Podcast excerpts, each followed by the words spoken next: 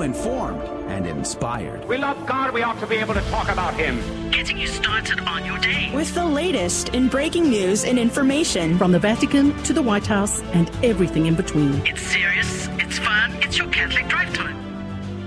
And welcome back to Catholic Drive Time. This is your host, Adrian Fonseca. It is so good to be on with you today.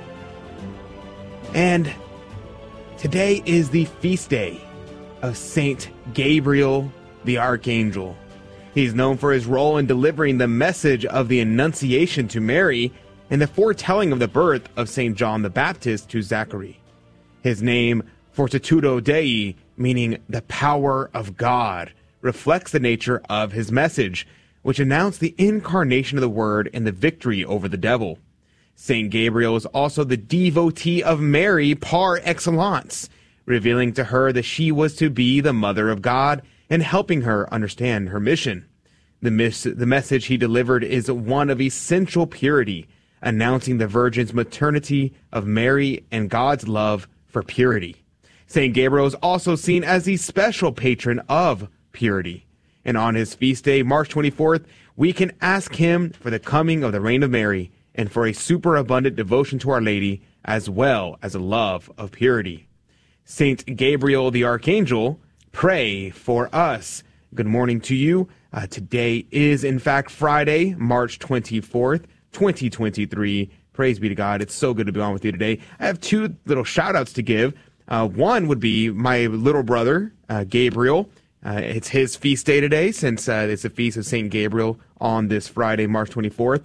So happy feast day to my little brother, Gabriel. I say little brother, but he's a grown man now. He's 23 years old.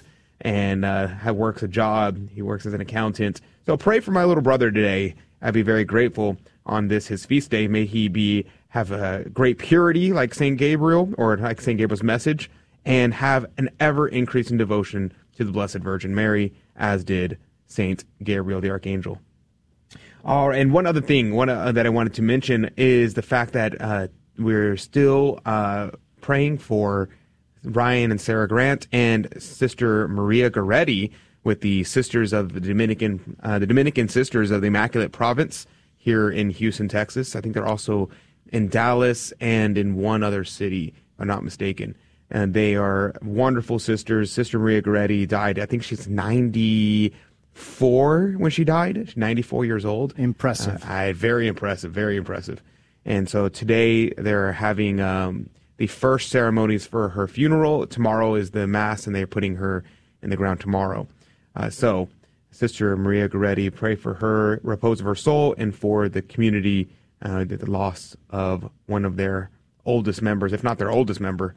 So, praise be to God. We'll pray for that intention today. But also, I said two announcements, but here's a third one. It's Share-a-thon week.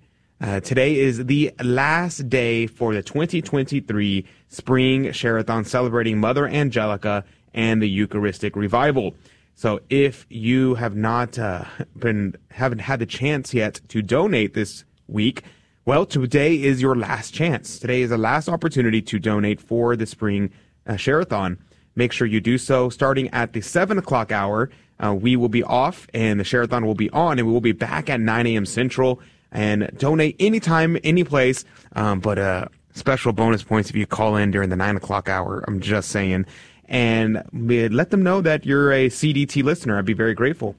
But that is what the plan is for today. Good morning to you, Tito Edwards. Good morning, Adrian. What a great day.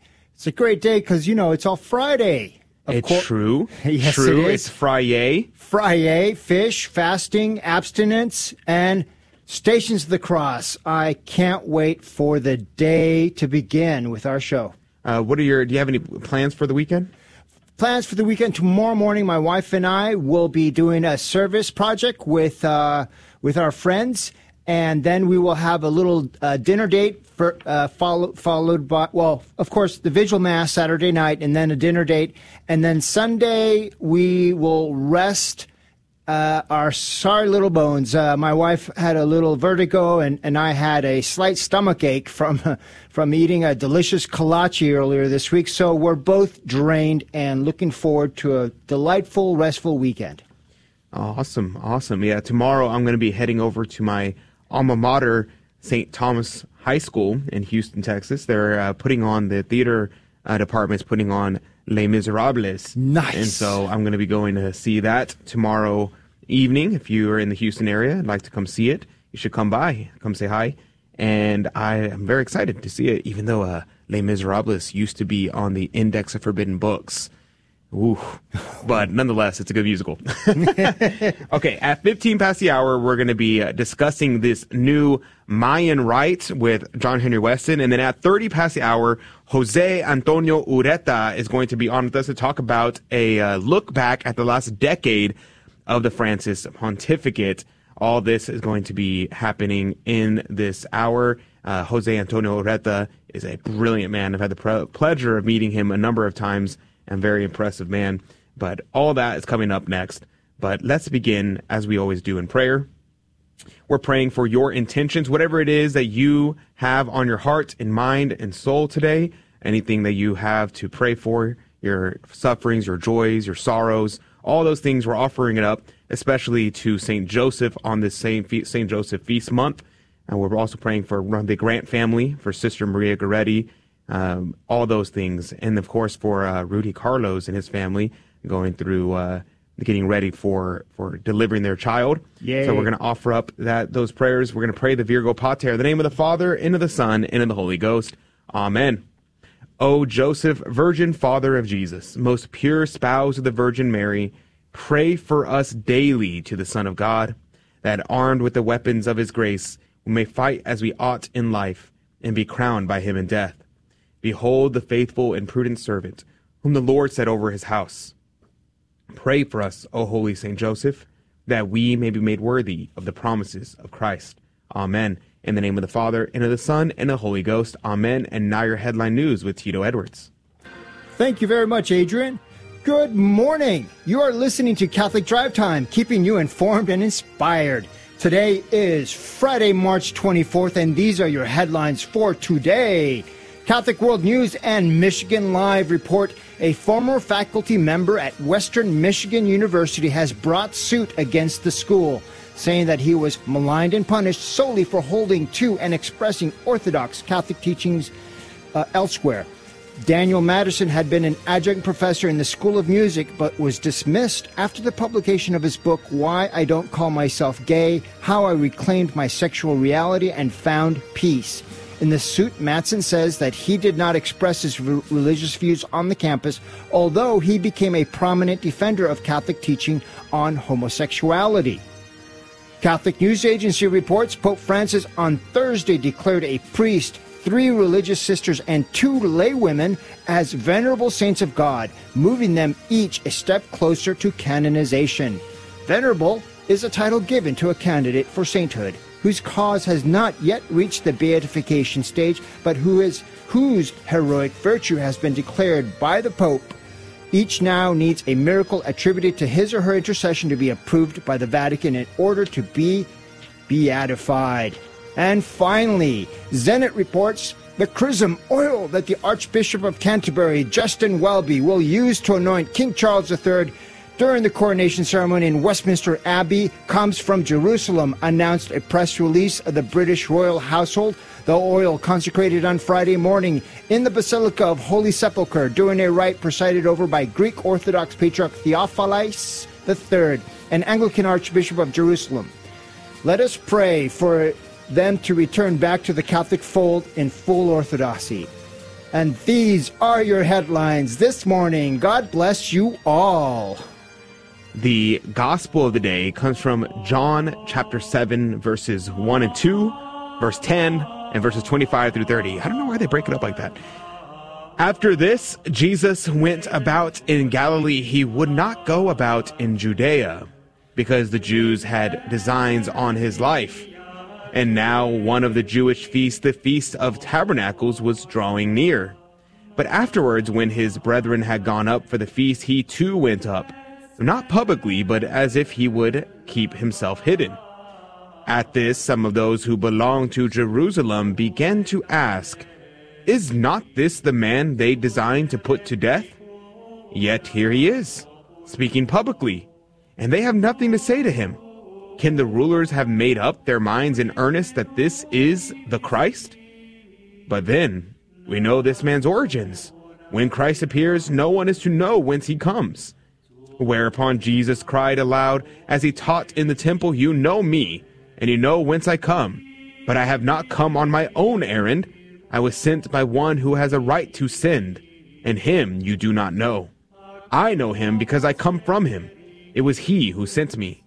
And now they were ready to seize him, but none of them laid hands on him. His time had not yet come. The Gospel of the Lord. Praise to you, Lord Jesus Christ. Cornelius a Lapide had a lot to say about this passage. He says, For he would not walk in Jewry, because the Jews sought to kill him, because he kept not the Sabbath, as the Jews did, but healed the sick on that day, and called God his Father, and consequently asserted that he himself was God. It appears that Jesus did not go up to Jerusalem at either the Passover or Pentecost of that year, and this because he knew the death that was devised against him before his appointed time, not because he feared the Jews or dreaded death, but to set as an example of flying from our persecutors, until God otherwise reveals and delivers us into their hands, as St. Athanasius did. When he had said these words, Christ appeared not to have taken the straight road through Samaria, but to have crossed the Jordan, and after dismissing the multitudes, to have gone up to Jerusalem with a few of his favorite disciples in secret. Why is this important? Now, notice Cornelius a Lapide brings up the point that our Lord gives an example of flying from our persecutors. Now, someone might say, isn't that wrong? Shouldn't we be brave and bold and stand up against our persecutors and not try to run away? Well, Cornelius a Lapide explains. He says, until God otherwise reveals and delivers us into their hands, to point out that, yes, we should try to preserve our life, but if God has a desire for us to die in martyrdom, if he desires us to go into the hands of our persecutors, then he will make that clear to you. He'll make that a mission that he places on your heart to be able to go and say, you know what?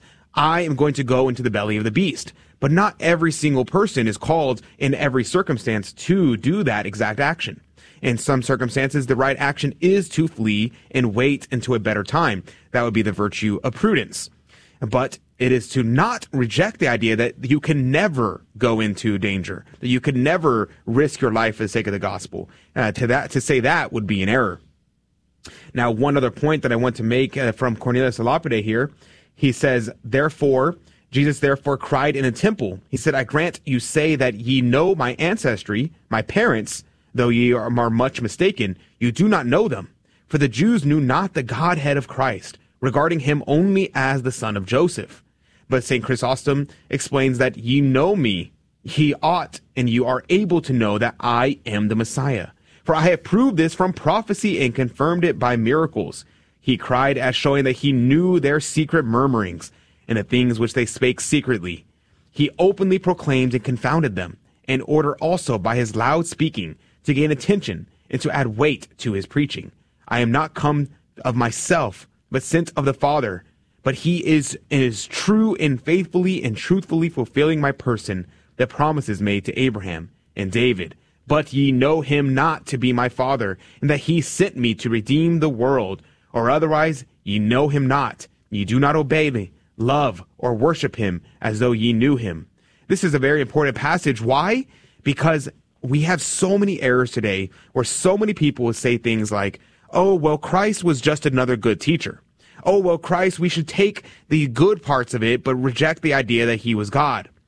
Well, if our Lord is who he says he was, if our Lord was not crazy, if our Lord was not a liar, he very, very clearly expressed very clearly, I am the Son of the Father. I am in union with the Father. I was sent by the Father, not sent in the same way that we see St. John sent by God to preach the word, not sent in the same way the prophets were, but sent in the sense that he was begotten by the Father before all ages. God from God, light from light, true God from true God, begotten, not made, consubstantial with the Father. That's very, very important that we keep that in mind today, that we meditate upon the glory and power of the Son, that we recognize that he is true God, that he can answer our prayers, that he loves us, and that he desires us to know him better. So let's do that today. Johnny, who was the first pope to whom Jesus said, "You are the rock upon which I will build my church"? St. Peter. And who is the current pope? Pope Francis. As parents, we're the primary educators of our Catholic faith to our children, and if you don't know your Catholic faith as well as you should, that's okay. Just tune in daily to the Guadalupe Radio Network by logging online to grnonline.com. The Guadalupe Radio Network. Listen, learn, love, and pass it on.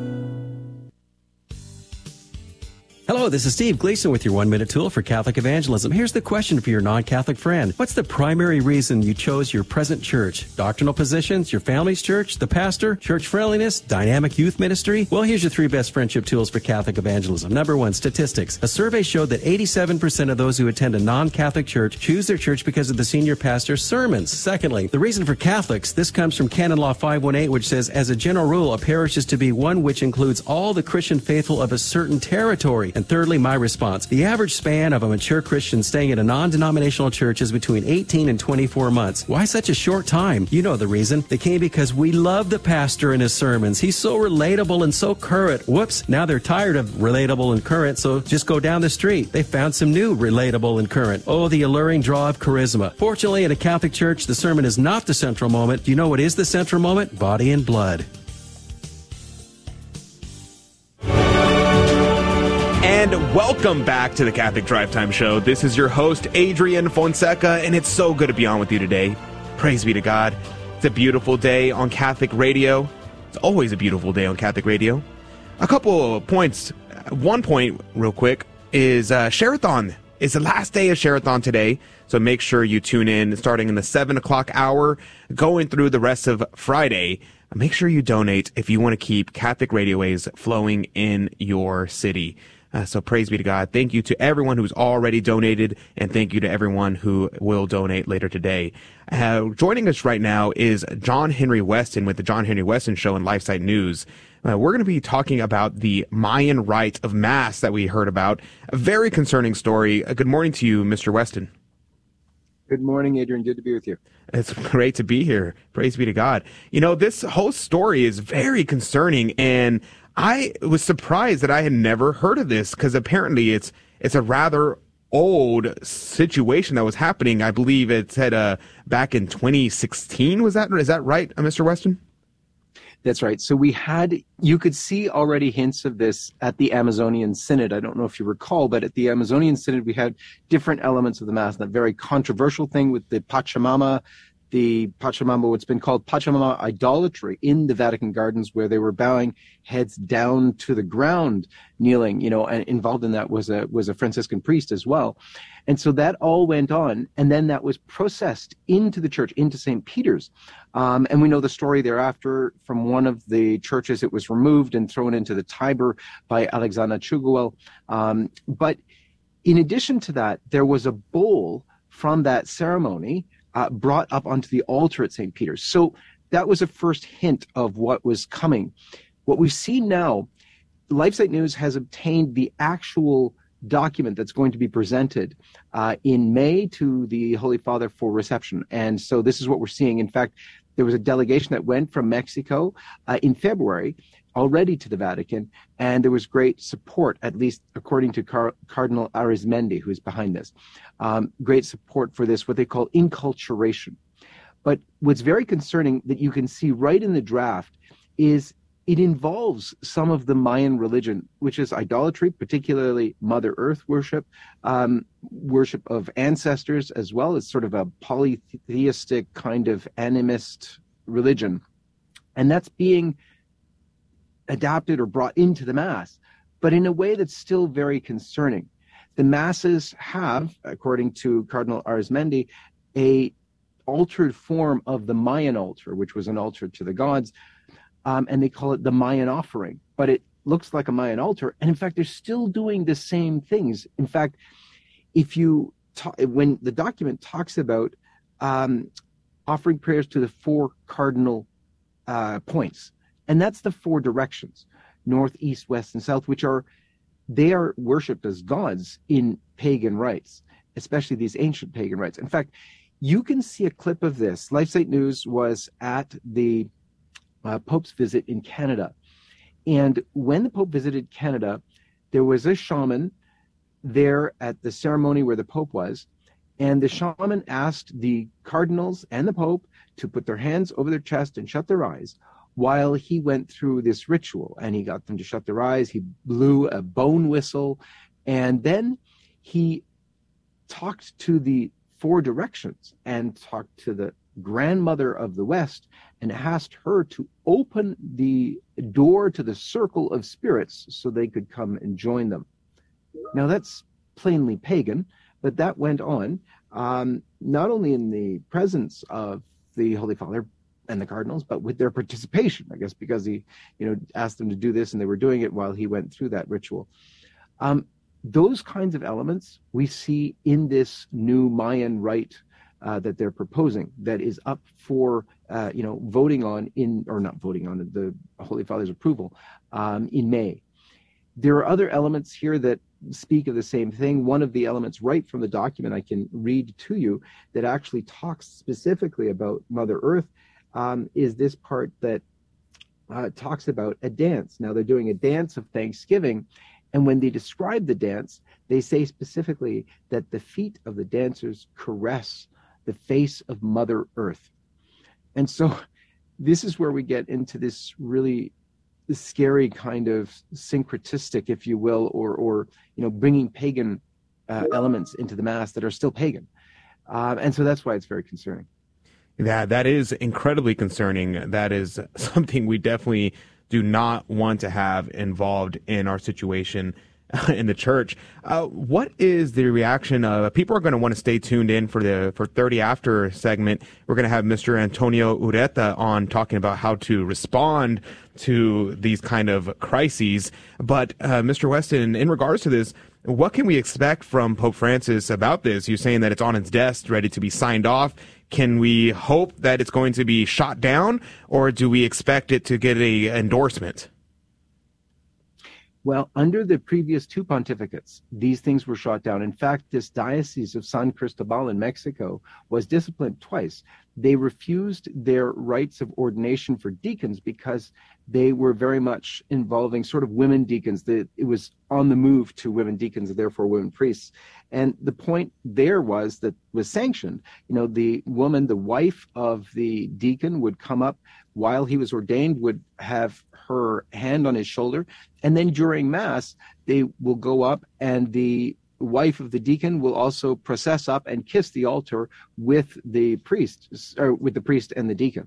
And so that gets very confusing, obviously, for the people.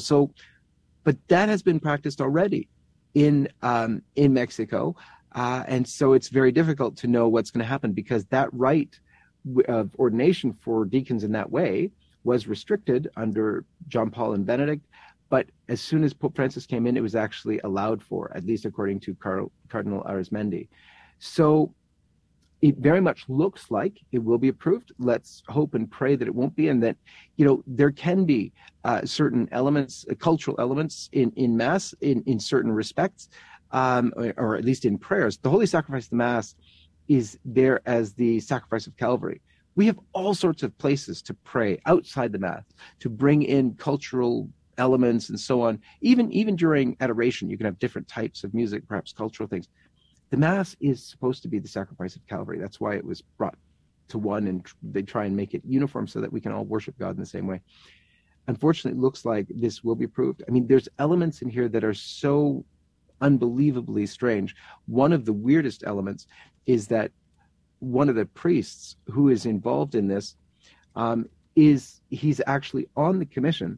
He's the priest at one of the most controversial parishes in Mexico. Let me just read you the description from a travel magazine of this parish, because they think it's calls itself a Catholic church, but it's not Catholic, even according to the travel magazine.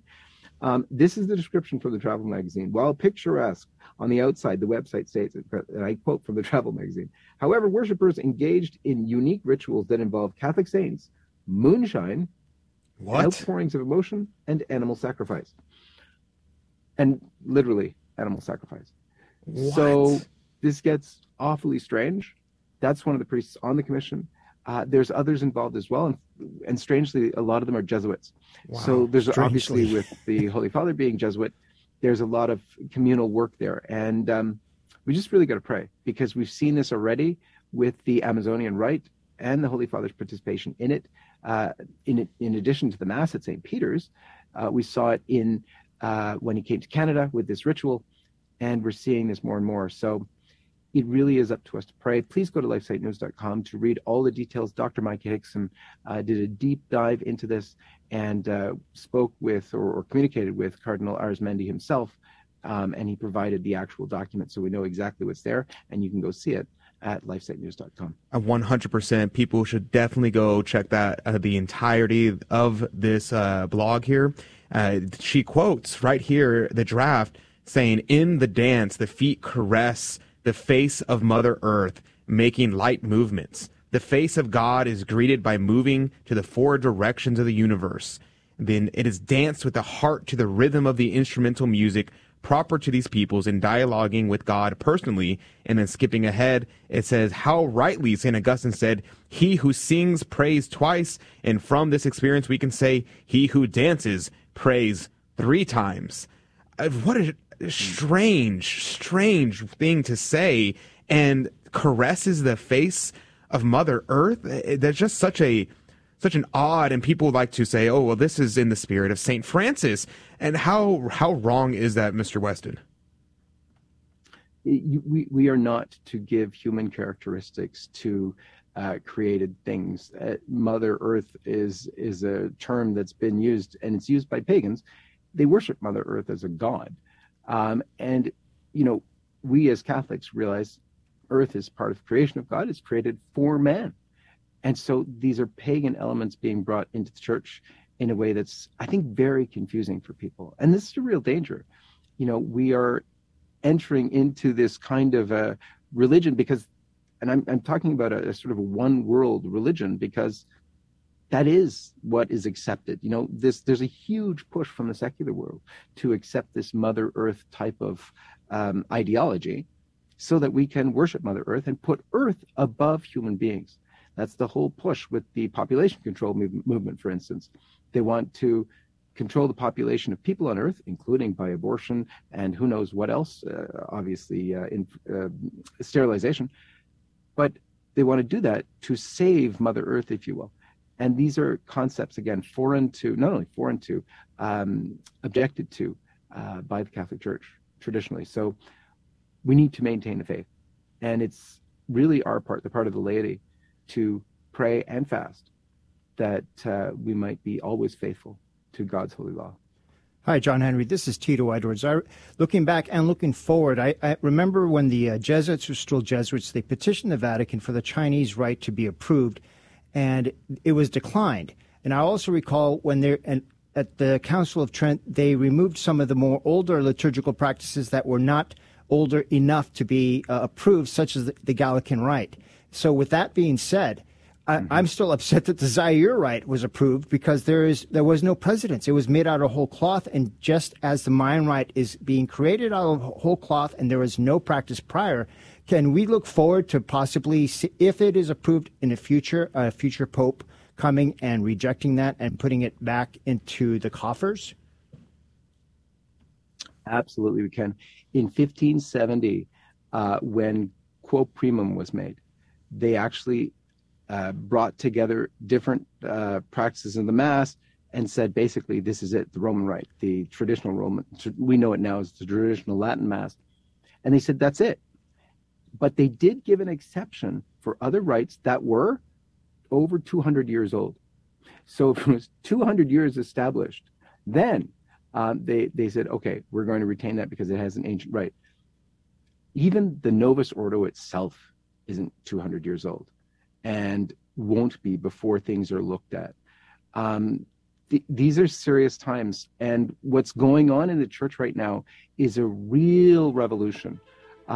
If you think about what's going on, even with the Latin Mass, there's all kinds of young priests who love the Latin Mass, are sanctioned if they say so, and forbidden to do it right now, forbidden to be ordained in that rite at all. And there's so many changes.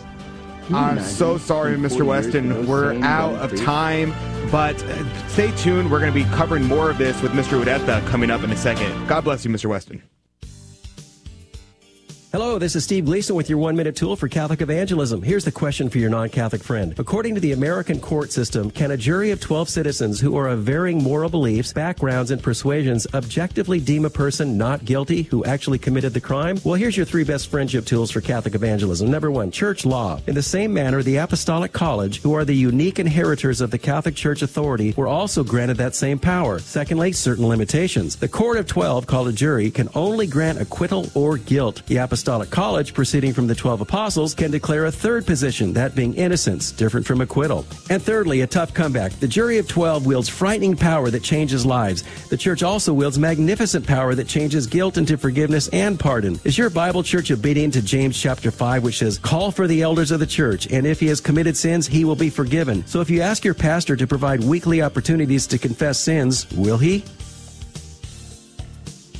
I've been listening to Guadalupe Radio for a couple years now, and I think it was a bumper sticker I saw on somebody's car one time, and it's a radio station that I don't have to be concerned about or worried about. When the kids and I are driving, I don't have to worry about inappropriate items.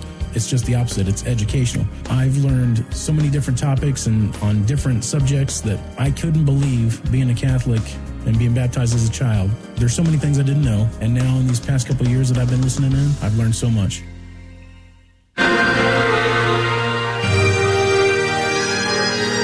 Welcome back to the Catholic Drive Time Show. Today is Friday, March 24th, 2023, the year of our Lord. And these are your headlines for today. Catholic News Agency reports Archbishop Jose Gomez of L.A. will lead a 6-mile Eucharistic procession this Saturday through the city as part of the National Eucharistic Revival, a 3-year initiative of the U.S. bishops to renew Catholics' devotion to Christ in the Holy Eucharist. The March 25th procession tomorrow will go from a historic L.A. Mission Church 3 miles down a main road to another parish and back. My personal commentary, huzzah, that is awesome. I wish all bishops would do the same in their downtown diocese. Zenit reports 2 Catholic students seized from a seminary in northwest Nigeria have opened up about the events that led to the martyrdom of one of their classmates. Pius Tabat and Stephen Amos were abducted from the Good Shepherd Seminary in Kaduna, along with Peter Omenekor and Michael Nadi, who was murdered by their captors. Michael Nadi's killer confessed that he killed him for preaching the gospel and trying to teach him the Our Father prayer. Zenit reports Pope Francis blesses Bell in the Vatican for the unborn. In the context of the Sanctity of Life Day, this act was carried out that represents the sound of the voice of the unborn. And finally, NBC reports a Utah governor signs into law requiring parents' consent for minors to use social media. Utah's regulations come amid ongoing debates about the impact of social media on young people's mental health. 4 other states are considering similar measures.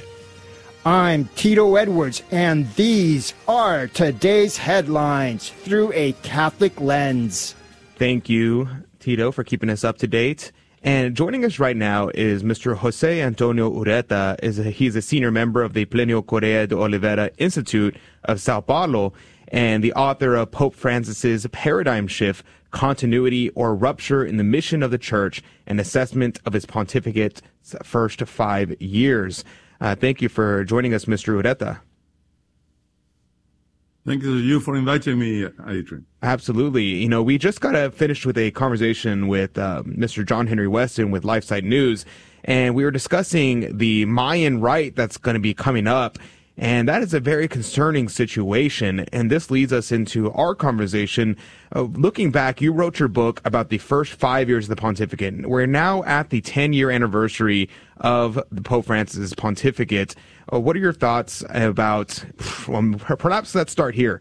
What would you like to add if you could create a second edition to your book that covers the last decade? Yes. Well, look, the title of my book, Paradigm Shift, is not an invention of mine.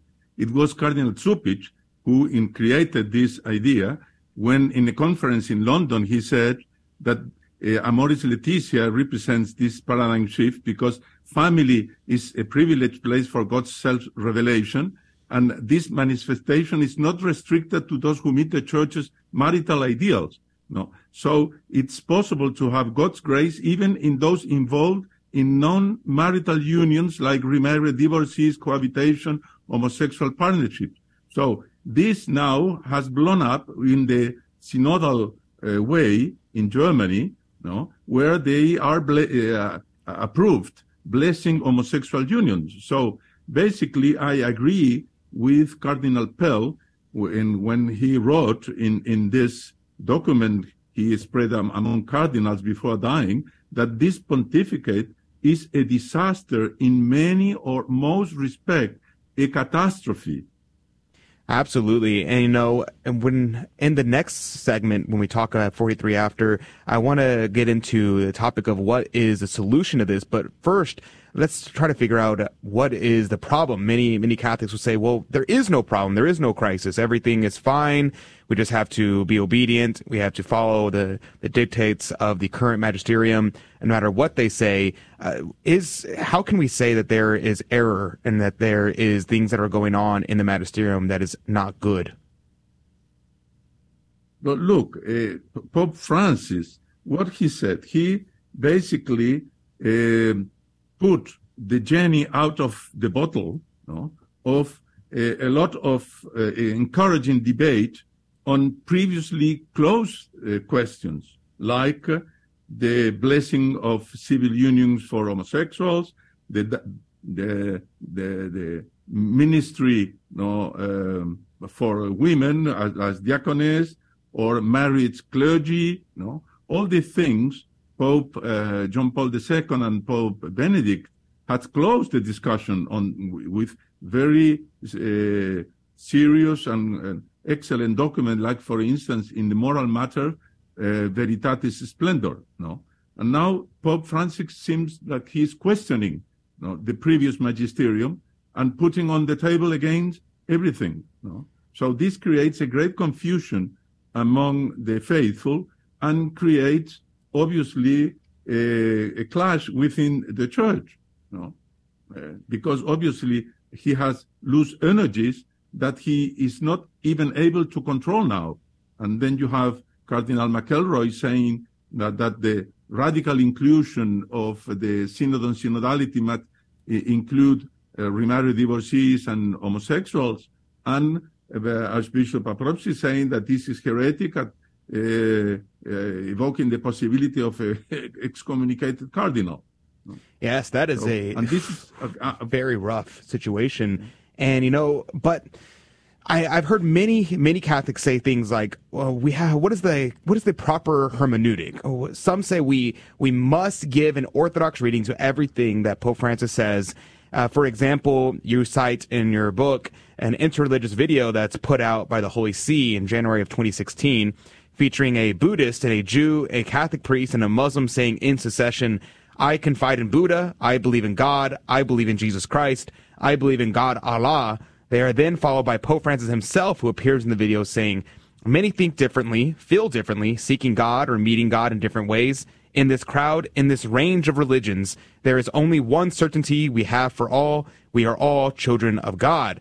And now some would say, you know, you have to interpret that to mean that we are all children of God in the sense that you can call something your child if you create it, and all people are created by God. Therefore, we're all children of God in that sense.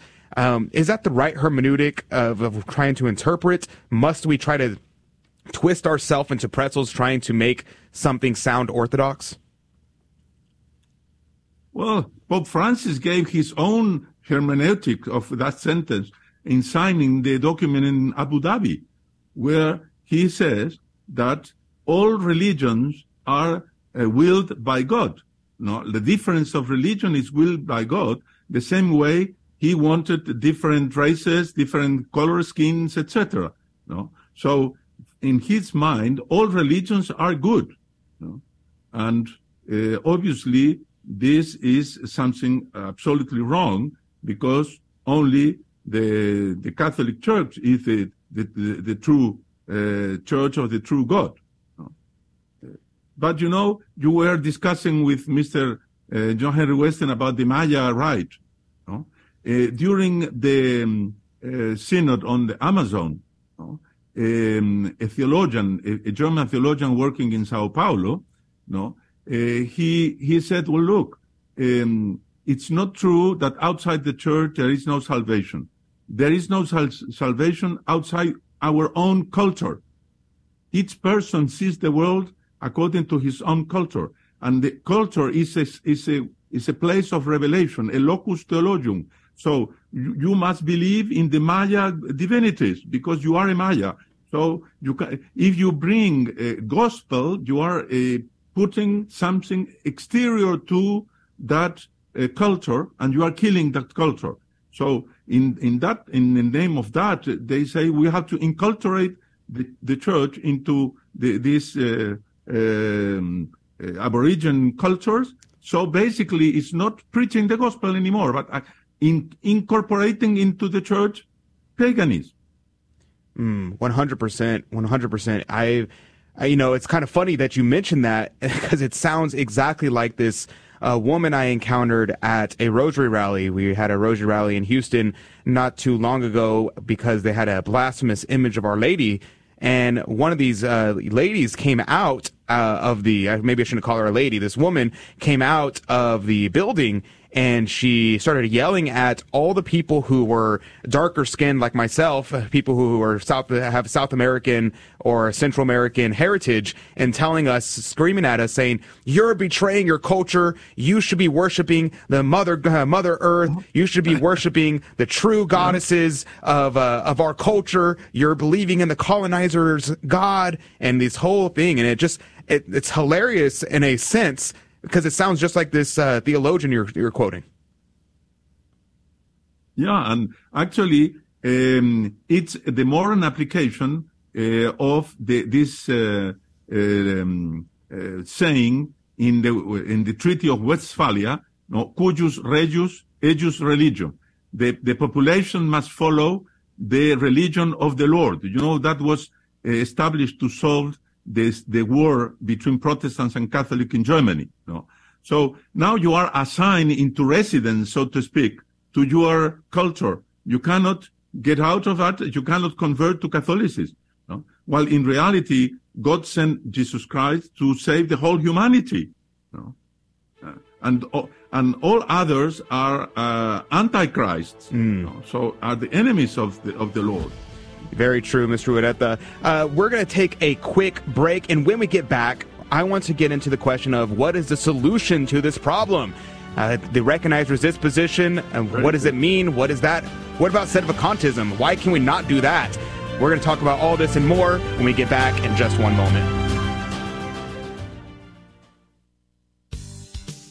Hello, this is Steve Gleason with your one-minute tool for Catholic evangelism. Here's the question for your non-Catholic friend. In your view, was the Virgin Mary simply an obedient woman who willingly gave biological and maternal matter to Jesus and therefore has been given undue adoration? So here's your 3 best friendship tools for Catholic evangelism. Number 1, the Bible. The Virgin Mary is in the first book of the Bible, the last book of the Bible, all through the Gospels, and close to 15 other typologies throughout Scripture. Secondly, the Ark of the Covenant. It was the most revered object in the history of the children of Israel.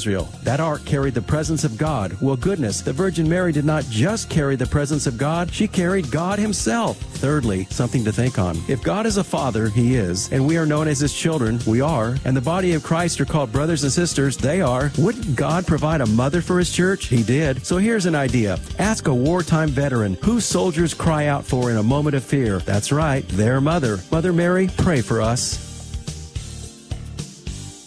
Catholic radio was there for me when I needed it. Even though I didn't think I needed it, it was there for me. I want everybody to know that I'm giving, not so that I can sit there and say that I gave to GRN for any other reason but this. I want that radio station to be there for anyone else who needs it also. They may not think they need it, but it's going to be there for them, whether it's in the future, whether it's right now. I want that radio station to always be there for them, just like it was there for me. The Guadalupe Radio Network.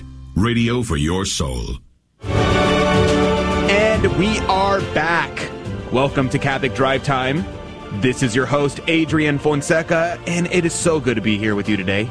It's a beautiful day on Catholic Radio. It's always a beautiful day on Catholic Radio. Let's give God some praise today. And, you know, today is Friday. It's the day that we honor the fact that our Lord was crucified and died.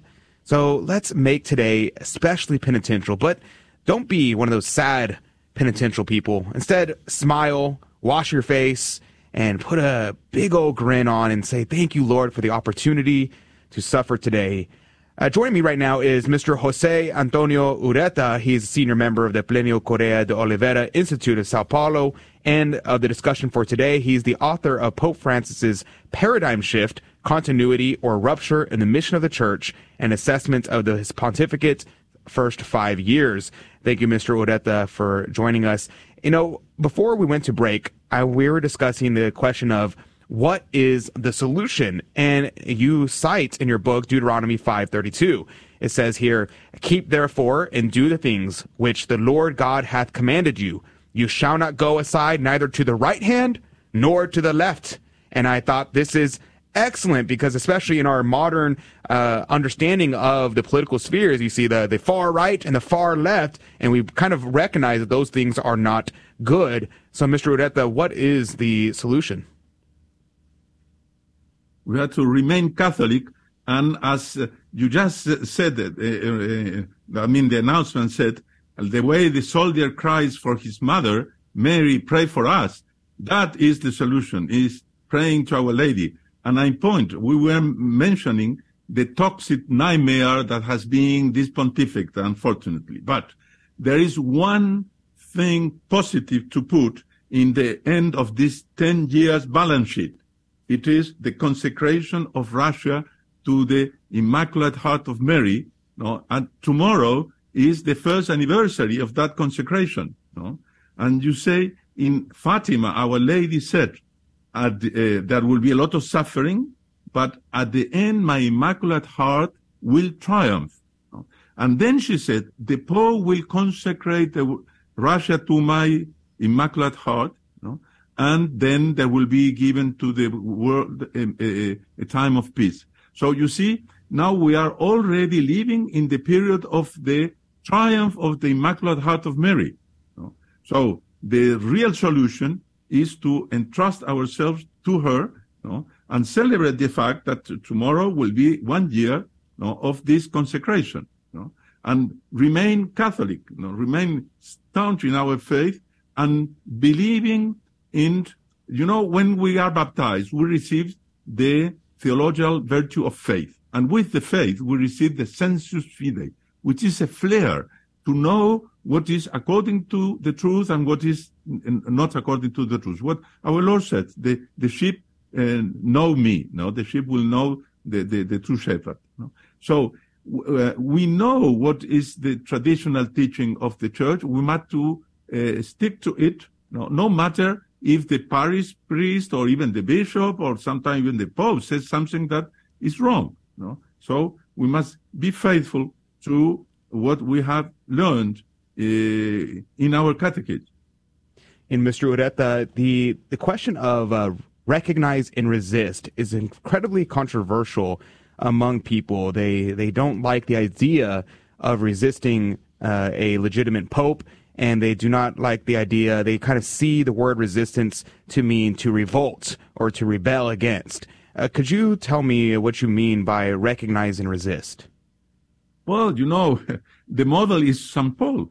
St. Paul, when St. Peter tried to impose in the primitive church some customs of the Jewish, creating a great confusion, a toxic nightmare also at the time, whether the salvation was just for the Jews or was for everybody else, St. Paul, he went and said to St. Peter, you are doing wrong. And he said himself in the epistle to the Galatians, I confronted him in face. I resisted to him.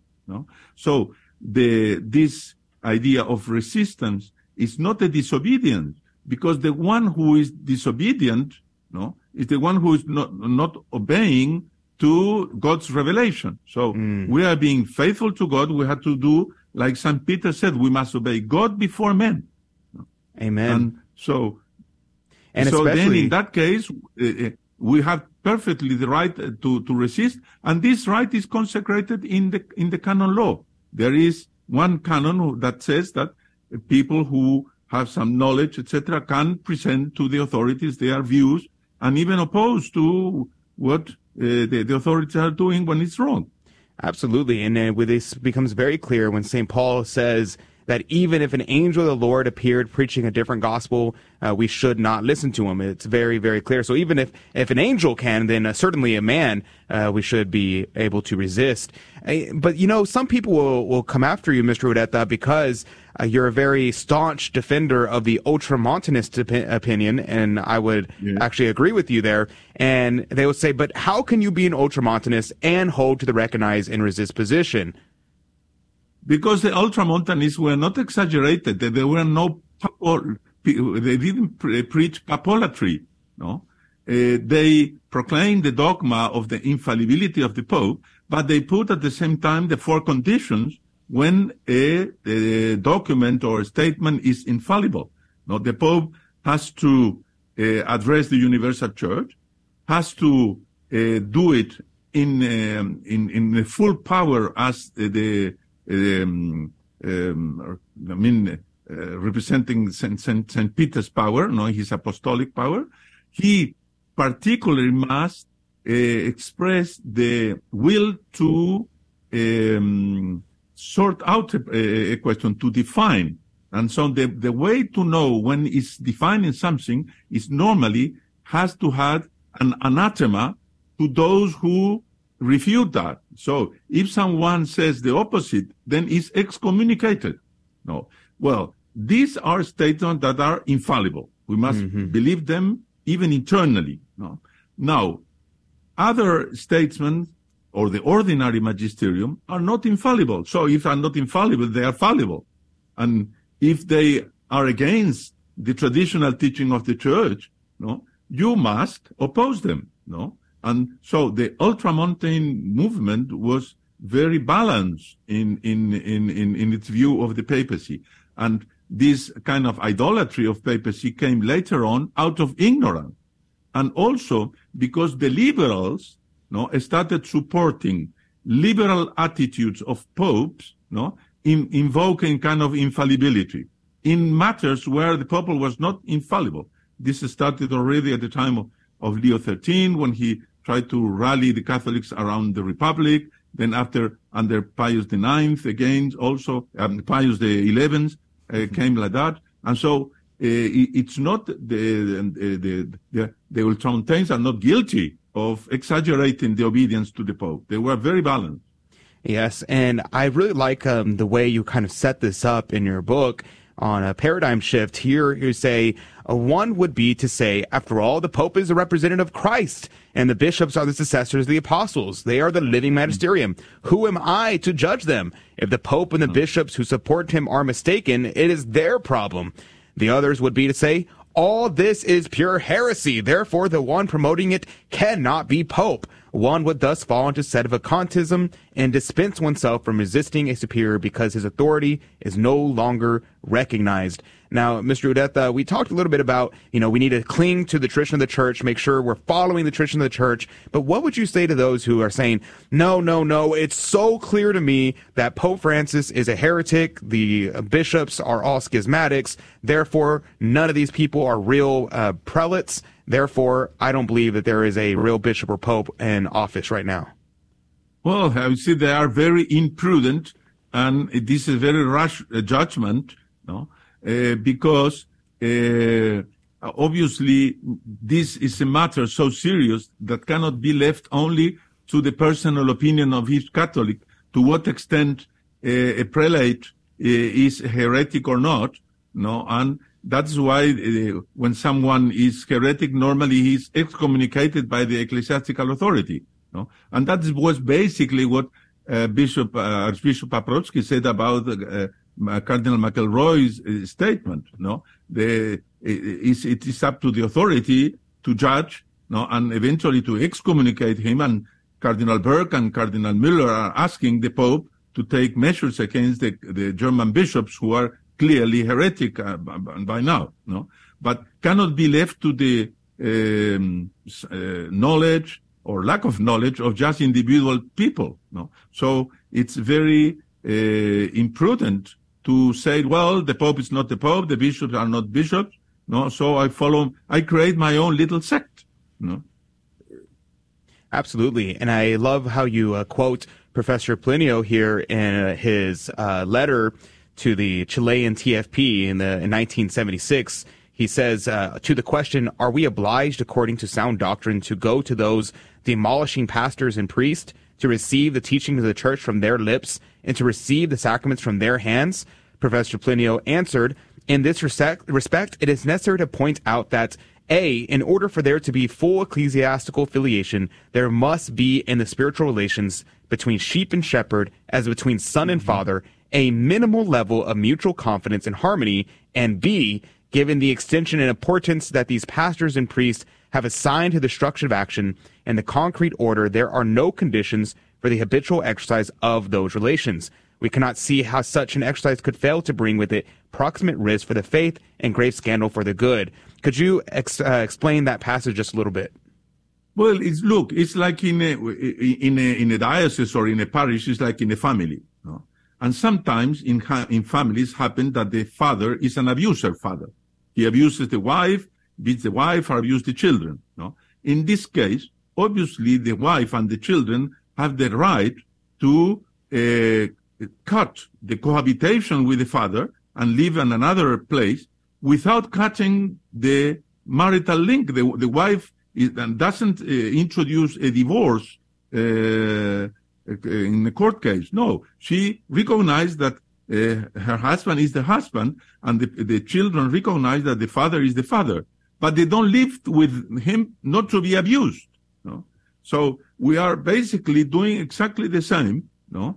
And so if in my parish they start giving blessings to homosexual couples, no? And I don't know, the one who gives communion or preacher, rules the liturgy is a lesbian, no? I cannot go take my children there. I cannot go there because I will be basically collaborating with the scandal. So I have to stay at home and look for another place where I can receive the true Catholic teaching. Amen. Amen, Mr. Ureta. Thank you for joining us. Check out his book, Paradigm Shift, and the other book he's a spokesman for, Two Timely Issues. Check out both those books. Thank you, Mr. Ureta. That's going to do it for this hour. Stay with us for the Share-a-thon coming up next. Ever feel like life's just too busy and too much? There's constant noise, social life, traffic, work, paying bills. It just doesn't seem to let up. Well, maybe it's time for a change. See, God offers us relief and hope. So if you're feeling like you need more peace and less chaos, find your hope today. Begin at CatholicsComeHome.com.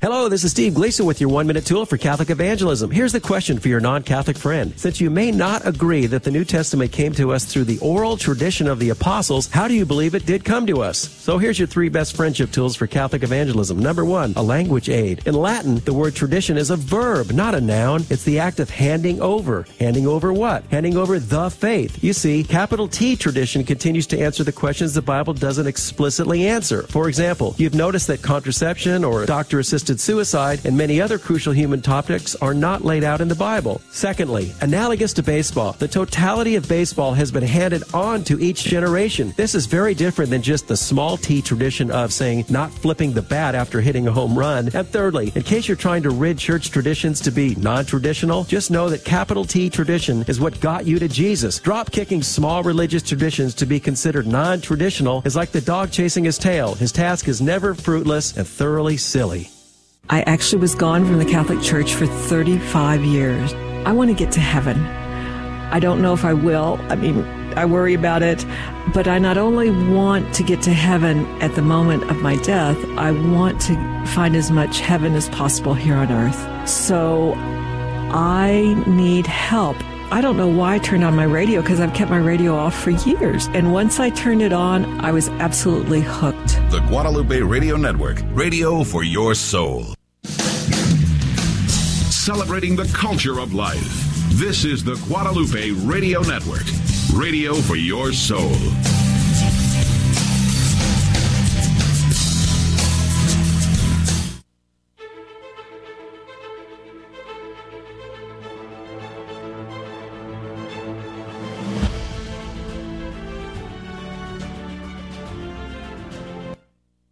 KSHJ, Houston.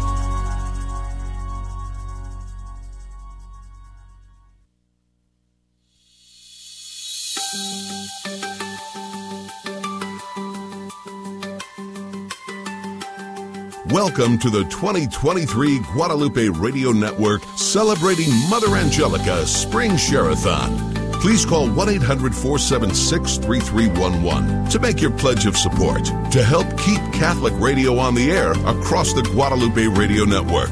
Make a one-time $1,500 donation or a pledge of $125 per month for a year, and you'll be eligible to win a drawing for a pilgrimage of choice for two people with Select International Tours. Make a donation of any size, and you'll be entered into a drawing for a pilgrimage to EWTN. That number again to call is 1-800-476-3311. Hank, good. Well, good morning. Well, good morning, everybody, and welcome to the Friday of the Share-a-thon, the Spring Share-a-thon here on the Guadalupe Radio Network. I'm Dave Palmer. Sorry, my headphones weren't working, so everything was a little weird there. Yeah, it has finally arrived. Friday. We're here, and thanks for joining us, hanging with us throughout the week. It's been a good Share-a-thon so far. We want, you know, Friday to be Friday. Friday is typically the best day of the four of the Share-a-thon, and we're hoping that will be the case. So we always like to get started with prayer. Again, my name is Dave Palmer. I serve as Executive Director of the North Texas office of the Guadalupe Radio Network.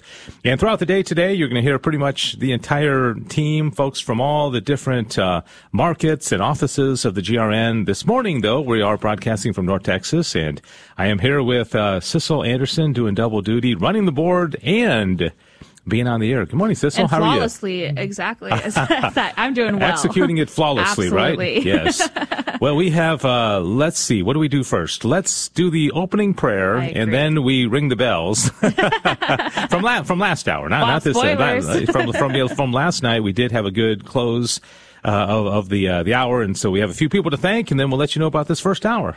All right. In the name of the Father, and the Son, and the Holy Spirit, amen. Amen.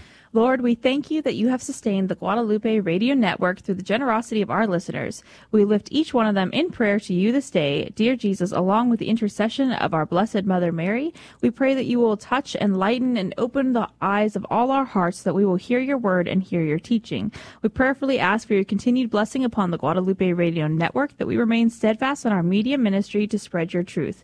Jesus, bless our listeners and hear their prayers. You know their hearts, you know their needs. Enrich their lives with your Holy Spirit, protect them from harm, and bring back our lost family members into your fold. Thank you, Jesus, for the daily showering of the abundant blessings that you send our way. We are your servants. Guide our hearts, our hands, and our voices, that we may give glory to God. We ask all this in your precious name, Jesus Christ, our Lord. Amen. Amen. Father, Son, Holy Spirit, amen. Okay, I will say that we have one of the highest goals that we've had the entire Share-a-thon, $9,800, almost five figures, so $9,800, and it is a matching gift from one of our sponsors in North Texas, Master Tech Auto Care in North Texas. Bill and Liz Mertz have owned Master Tech for many, many years. They've been sponsors for, probably close to 10 years now. And so they're in Plano. If you know where St. Mark's Parish in Plano is, they're right across the street. So we do appreciate their sponsorship. So everything you donate this hour is going to be matched thanks to the sponsorship of Bill and Liz Mertz from Master Tech Auto Care in Plano, Texas. So we've been talking a lot about Plano during this share-a-thon. So, all right, so we get to reach for our bells and celebrate. Last night, we were hoping to ring the bells while we were still on the air, but it was so close. And it did take somebody making a donation, basically a short person at the end of the hour. So I'll thank, let's see, we got two Dans, don't we? Let's see. I've got Daniel from Coppell, Texas. Or Coppell, depending on how you say it. That probably offended some people. But $500 one time plus the credit card fees. He goes to St. Anne's in Coppell, a really big church in the Dallas Diocese. And Catholic Radio has made him a much better Catholic. And he says thank you to Dave Palmer. All right. I know Dan, good guy. He's been a long-time sponsor and supporter of the station. So, Dan, if you're listening this morning, thank you very much for helping us to ring the bells. Also, we heard from Doris in Fulshear, Texas. You know, that says 9:10 a.m. I don't know where Fulshear is. I honestly don't know where Fulshear is either. We'll have to look that up. $30 a month at the Guardian Angel level. So she was one of the last ones to get into the drawing for the Apple Watch that we were giving away yesterday. That drawing will be this morning. We have the Apostolic Bowl of Divine Providence here. And then we also heard from Vincent in McDavid, Florida.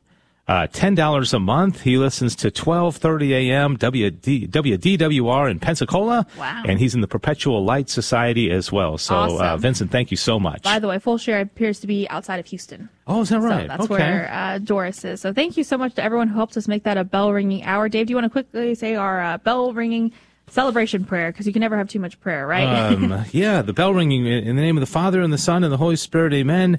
Lord Jesus, we join you in celebrating this past hour, 12 hours ago, and lifting to you in prayer each person who gave a gift to help us reach that goal. We pray also for each of their needs and ask that you bless them with immeasurable graces for their generous support that allows your gospel message to be spread across the Guadalupe Radio Network. So, amen. In the name of the Father, and of the Son, and of the Holy Spirit, amen. Amen.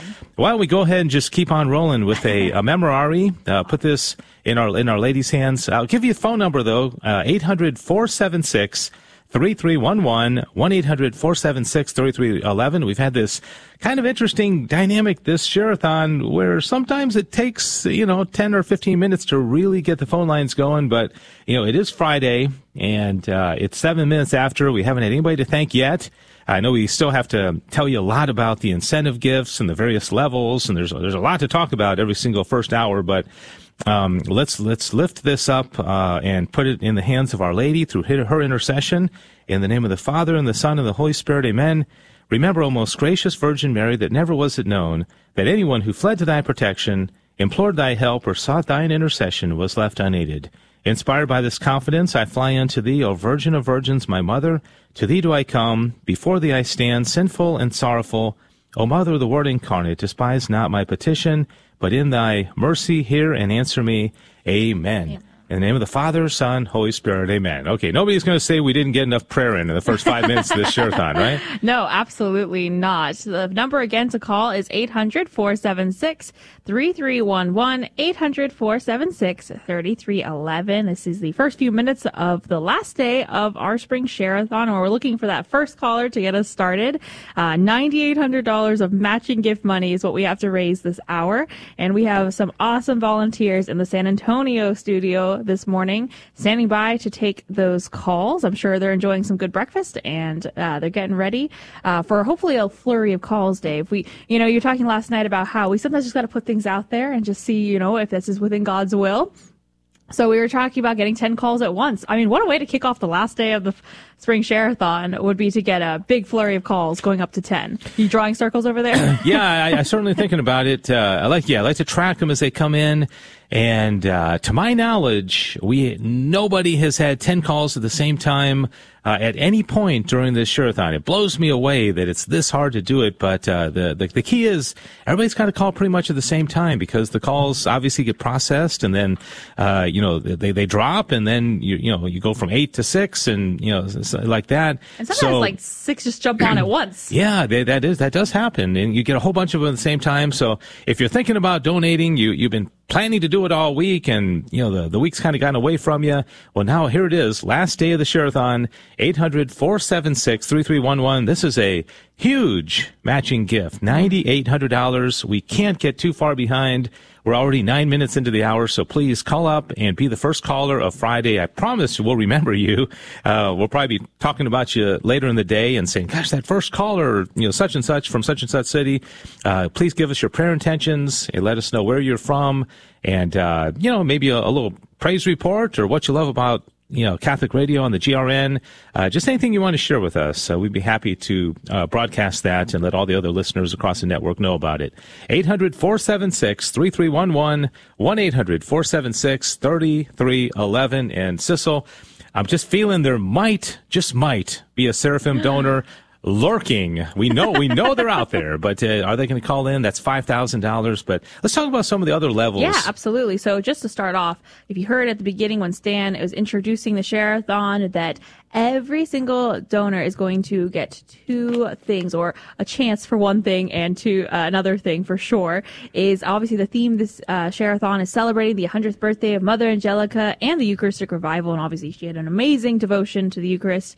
But we're giving away some great gifts kind of in that theme, and one of them is every single person who donates, no matter what the size is going to, in your email tonight, you're going to get a link to a set of interviews that Dave did with some of the EWTN personalities, like Jonette Williams, Father Mitch Pacwa.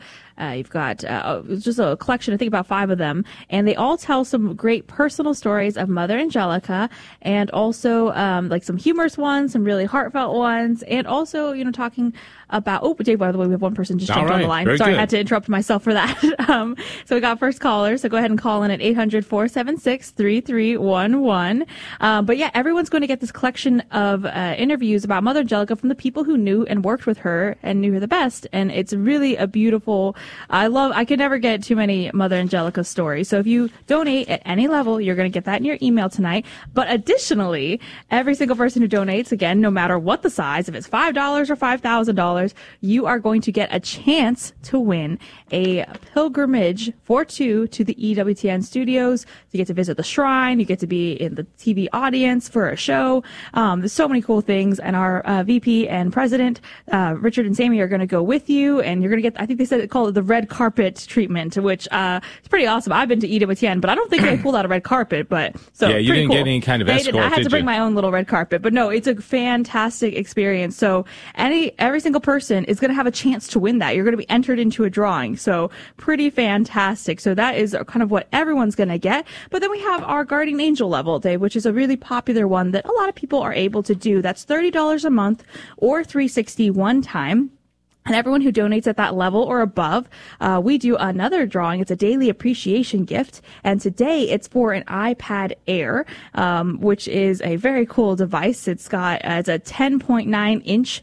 I don't know how they decided on the 0.9 inch part, but it's 10.9 inch liquid retina display, with a new Apple M1 chip. And it's got 2 cameras, all day battery life, most important, 5 colors to choose from. And it supports the Apple Pencil. And that's a $600, like a $599 value.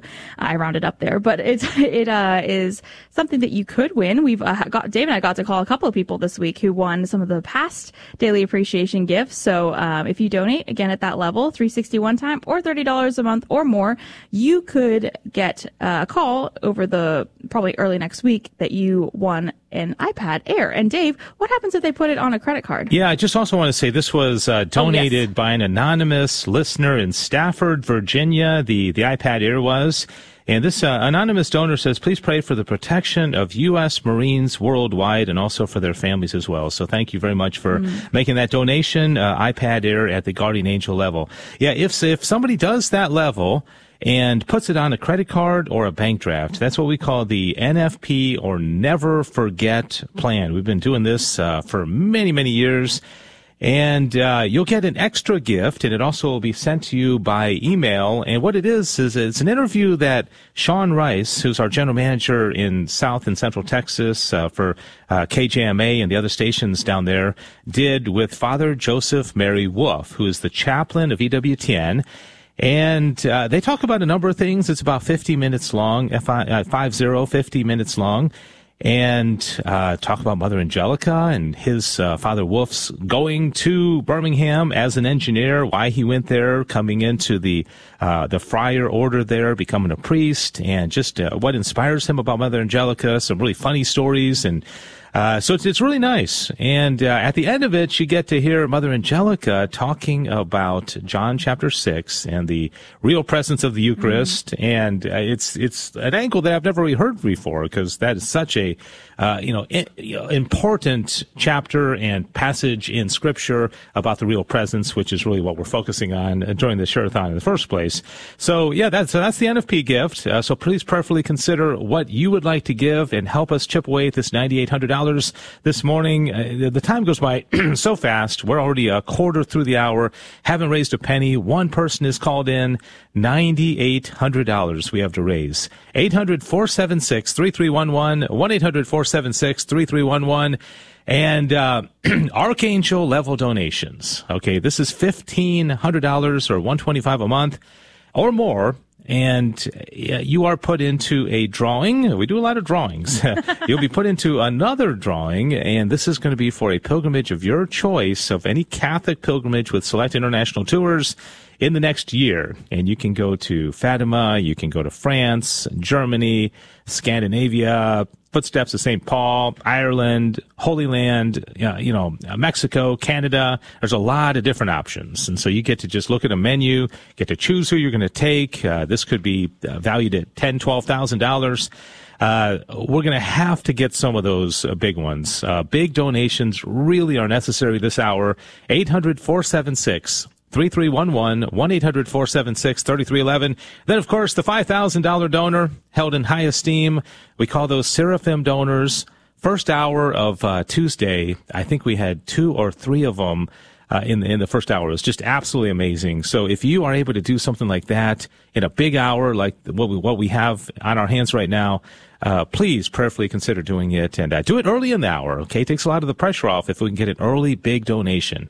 800-476-3311. 800-476-3311. 800-476-3311. We just have our volunteer, Bill, taking a call right now. He's in our San Antonio area offices, and we have lots of other volunteers standing by, so we can get a little flurry started. But the thing is, Bill's already been on the phone for a few minutes, so his call's probably going to drop off pretty soon.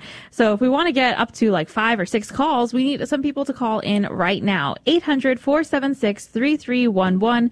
800-476-3311. Dave and I just went over what some of the giving levels are, but of course, you can just donate whatever it is that you want. If there's a number that's special to you, I've had people call in and donate their anniversary year, or the year they became Catholic, or just different things to remember some really beautiful times in their life. We have two people now on, Dave, so we need caller number 3, 800-476-3311, 800-476-3311. I've had several people take advantage of our pilgrimage drawing level, Dave, and I know it's not something that everyone can do, but I think you can agree that we're going to need a few of those this hour. We need the $10 one-times, and we need the $1,500 one-times, or $125 a month.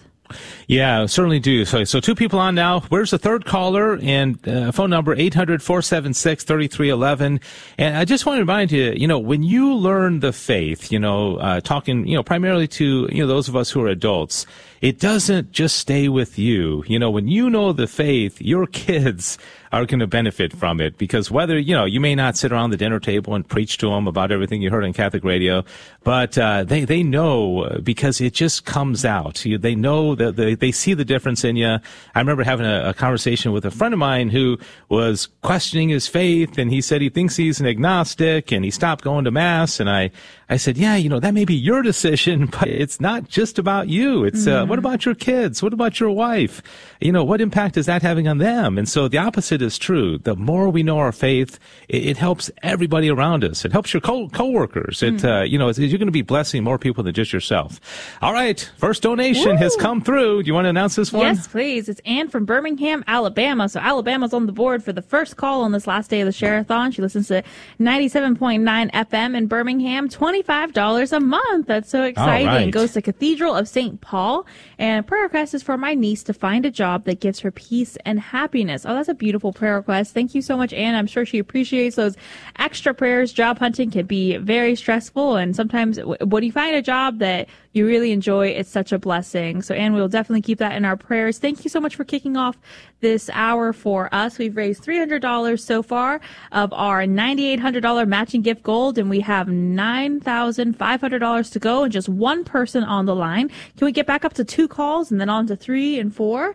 800-476-3311. Well, we're going to have to start back with number one again because our other call dropped. So 800-476-3311, 800-476-3311. But the good news, Dave, is we have someone else to thank. Yeah, this is a big one. Lucia in San Antonio is in the Perpetual Light Society, and she has donated at the Archangel level. You know, we really need to get some of those Archangels right off the bat, so thank you so much, Lucia in San Antonio, $125 a month. And so she reminds me that I need to dig up some interesting, fascinating facts for you. And so between Lucia and then Anne from Birmingham, we now have raised an even $1,800, which means we have $8,000 to go. Now that's pretty good start in the first 20 minutes to raise $1,800, but nobody is on the line, and we are in need of some help right now. So please jump on the line. Let's just light it up. Let's get 5, 6, 10 people calling all at the same time.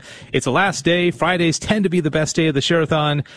So please call up and just do what you can. 800-476-3311.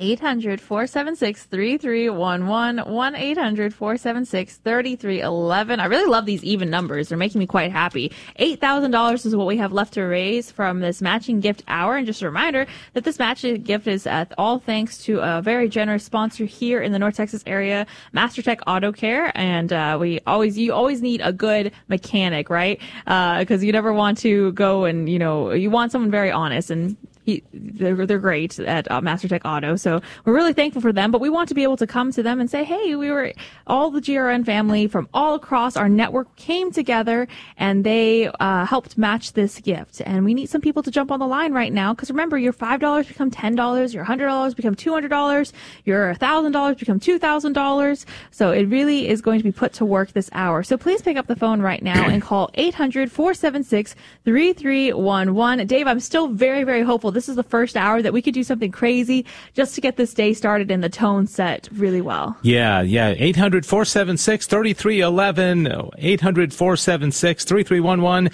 $8,000 to go. Let's get this going. Archangel level donations. And if you listen to the share-a-thon, you know that there's, as we do a lot of these, and you tend to kind of get creative and think of different levels that people can give.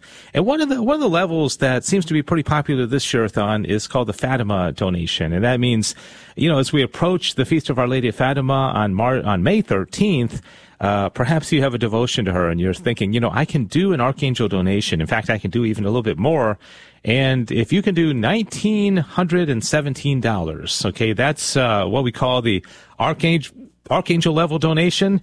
And that is beautiful because it reminds us of all the incredible circumstances and the teaching and everything that happened back in 1917 with these three beautiful shepherd children in Portugal.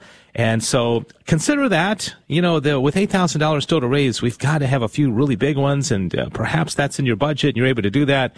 800-476-3311. Cecil is always wanting somebody to do one in honor of Our Lady of Lourdes. Hasn't happened that I'm aware of, but it's going to happen at some point. And so that would be 1858, is that right? Yes, 1858. Do you know why I want Our Lady of Lourdes, Dave? Yeah, well, yeah, what is the particular devotion? There is a story that it actually comes from my mom. So my mom had a great devotion to Saint Bernadette, obviously the young lady who received the the appearance of our Mother Mary, and my mom had a devotion to her, and I believe Saint Bernadette's feast day is in February, right? It's February 11th. February 11th, yeah. That's right. So my mom had a massive stroke in early February a few years ago, and in the midst of this, it was you didn't really know what was happening, and I think the day before, February 10th, they came to us and said, she's probably not going to make it through the day. Mm. And we were like, well, okay. So we put out a call to all of our friends and family saying, if you want to visit, and also please could you pray for the intercession of Saint Bernadette and Our Lady of Lourdes, so that either a miracle happen, or if she passes on, maybe that feast day would be a beautiful thing, because she had to draw strong devotion to it. And she actually lived for another 3 weeks, and doctors were very confused because they really didn't think she was going to get any improvement. I mean, she ultimately passed away, but, miracles don't have to necessarily always happen the way that we think they're going to happen, right? Yeah. And so very strong devotion, because a lot of people flooded heaven for those prayers. You don't know, never know what happened spiritually during those three weeks. And for us, too, what it was for, how beautiful that was for us. To have it for another 3 weeks. Yeah, or what she was able to maybe hear, the discussions, the conversations, who knows what God was working. So, all right, beautiful story related to St. Bernadette and Our Lady of Lourdes feast day. Okay, so things are really starting to come together now. We have 4 calls on right now, 800-476 3311, 1-800-476-3311, 1-800-476-3311. Let's come alive. Let's, I just, if you're out there and you're thinking, I like this station. I love waking up to Catholic Drive Time, which I do every single morning. I just love listening to, Adrian and Tito and Rudy in the morning, and, kind of getting my day started. And I always have it playing in the kitchen as I'm preparing breakfast and getting ready, and so my kids are running around, doing their thing, and so some little soft evangelization with them as well, so they have no choice but to hear it. 800-476-3311. Okay, so John is taking calls in San Antonio, as is Dave and Bill. I know some of these names are so familiar, so thank you to these wonderful volunteers for giving time from their day, and maybe taking some time off work. We had the volunteers here in North Texas yesterday, and it's just so great to have the volunteers at the studio, and it just adds so much. 1-800-476-3311. All right, I want to just tell a little story. I got a text last night. I won't give her last name, but Cynthia, and she said, I would like to make a $1,500 donation plus credit card fees for this week's share-a-thon. Is there still time tomorrow? Oh, yes, there is. No, we don't have time to accept that. No, I'm sorry. Cynthia, next share-a-thon will be in the summer. And then she said, okay, to announce on the air. So we did that. Currently attending Mary Immaculate Church in Farmers Branch.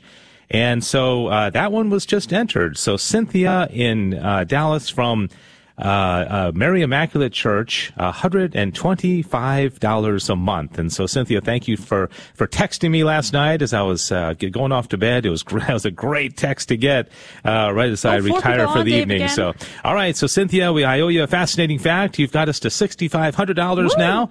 1-800-476-3311. 1-800-476-3311. That's what we ought to do, Cecil, is just announce our cell phone numbers, all of us, and just say, just text us the night before. Sure. Then we'll enter them. We'll just enter them all. Don't worry about it. No, if that's what it takes, we can do that. We got 4 people on the line. We got Bill, Dave, David, and John, all taking calls in the San Antonio call center. Dave, I feel like maybe this flurry of getting up to 10 in this first hour could possibly happen. Let's do it. 800-476-3311, 800-476-3311. Join these people already jumping on the line right now and get us up to 10, and then you can always say you were part of the 10 calls of the last hour, the first hour of the last day of the spring share-a-thon. That's a little bit of a hard story, I guess, to tell just at a party, but 800-476-3311. This is really encouraging. This I kind of getting the feeling that we can do this, that there are some very generous people out there listening who are going to just be able to give what they can. And we can get this $6,500 that we have left kind of taken care of. And we're about halfway through the hour, so we definitely want to be halfway through the money, I think. 800-476-3311. 800-476-3311. Oh, Dave, I'm super happy about this donation that just came through now. Yeah, I have the slowest computer in the Guadalupe Radio Network. I don't know why this is. That's okay. I'll announce it for you. It's Mary from Longview, Texas, listening on Keys 1430 a.m. And if I'm thinking about it correctly, and when I call her later on, I'll make sure. But I think we may have spoken on the phone before when I called her to thank her when she's donated in the past. She goes to St. Matthew's Parish, which is out in Longview. There's a few parishes in that city, and it's a very vibrant community. And how has Catholic radio changed your life? Enriches her knowledge of the Catholic faith. And her prayer request is for Levi for healing his brain and his family. So I'm assuming there's a health condition going on. We will absolutely pray for him. Thank you so much, Mary. And if you're not the Mary I spoke to, then disregard that, but I can't wait to talk to you in the future. So thank you so much. I love seeing a Longview donation that's come great. Through. And I love your bishop. Bishop Strickland is just awesome. We had him for our event here in North Texas last summer, and he just such a humble, gentle soul, and just speaks the truth with such clarity. So thank you, Bishop Strickland, Your Excellency, for your ministry. 800-476-3311. 1-800-476-3311. Okay, let's not let the momentum die off. We've got three people on the line, and it always comes to my mind. I know so many people are out there. You're listening, and you got a decision to make. Of course, do I donate? You got a lot of things in your budget that you have to pay for, but just pray that you set 10% aside. We were talking about this last night, Cecil. That I have certainly struggled at times because we it's like, gosh, I'd like to do this or I'd like to do that. We want to but lately we just take 10%, we put it aside, it can't be spent for anything else, and there's a freedom in that because once that money is there and you're not going to spend it for anything else, then when you hear people like us talking on the radio, you say, well, I've got to spend it on something because it's set apart, it's not going to be spent on, Starbucks or go to the movies. This is something that I've got to do something in ministry. So take some of that money, some of your tithe, not all of it, but some of it, and give it to Guadalupe Radio Network, because we literally are reaching potentially millions. 25 million people could hear the good news of Jesus Christ through the Catholic radio. Absolutely. And someone already did that, Dave. They said, I'm going to commit and I'm going to donate. And that's Emmanuel from Burleson, Texas, in the 9:10 a.m. listening area. $102.15 one time. So you added in those card processing fees, and goes to St. Anne in Burleson. I've been to that parish. It's a really beautiful little parish out in Burleson. They just hosted, actually, with the Fort Worth Diocese, a young adult retreat a few weeks ago that was really well attended. And prayer request is for my wife's uncle suffering from cancer and her grandma. Oh, those are lovely. I love that he's asking for prayers for his wife's family and thinking about that. That's so beautiful. Anonymous in San Antonio, also 89.7 FM listener, $100 one time. St. Bridget Parish enjoys listening to the radio. It's educational programming. It's good for everyone. Indeed. All right, Anonymous, thank you so much. That was doubled because of our matching gift hour with Master Tech Auto Care. We've had two archangels, lots of donations, six so far, one person on the line right now, and we are going to take a quick little break and come back for the second half of this hour. Here's the deal. 3606 has been called in, $6,194 to raise still. The phone number is 800-476-3311, 1-800-476-3311. Is there a Fatima donor out there? A whole bunch of $30 a month donors. What can you do? Can you help us? Help us ring the bell on this first hour of Friday of the Spring Sherathon. We're celebrating Mother Mary Angelica. God bless you. Thanks for your support.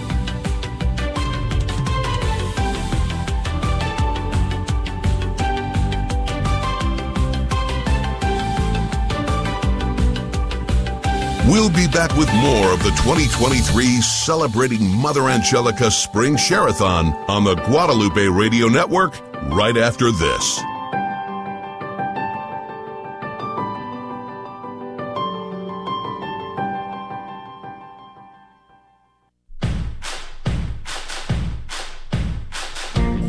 Up.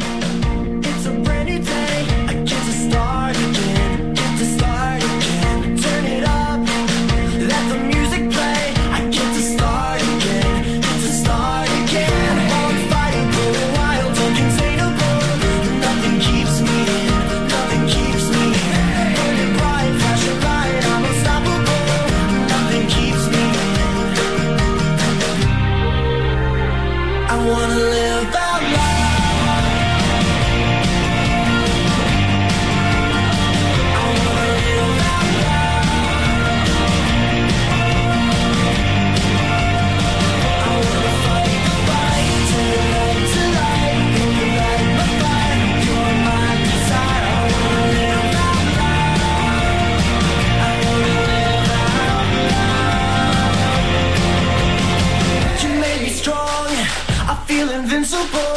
You have set me free. You have set me free. I give my life just to know you. You have set me free. You have set me free. I am yours. You are mine. I belong to you. You are guiding me. You are guiding me. I'm alive, and on the day I want to tell the world I am free. I want to live out loud. I want to live out loud. I want to fight the fight, turn up to light, bring back my fight, you're my desire. I want to live out loud. I want to live out loud. Step out of the shadow. I will shine for all to see. Illuminate the darkness with this light you've given me.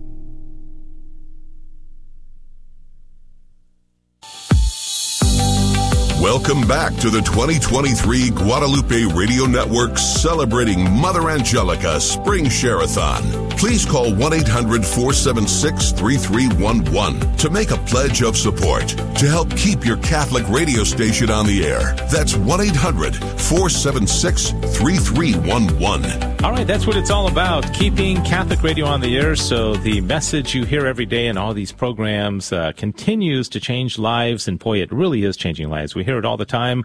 800-476-3311. First hour of the final day of the Spring Share-a-thon. The theme is celebrating Mary, Mother Angelica, and what would have been her 100th birthday, April 20th. Of course, next month. She was born in 1923, and so this year, 100th birthday, had she still been alive. So we pray for her intercession, and we're also celebrating the Eucharist, you know, what it means in our life. And so if you love the message of Catholic radio, we really need your help this morning, because we have a very, very big matching gift hour challenge, $9,800, thanks to Bill and Liz Mertz with Master Tech Auto Care of Plano, Texas.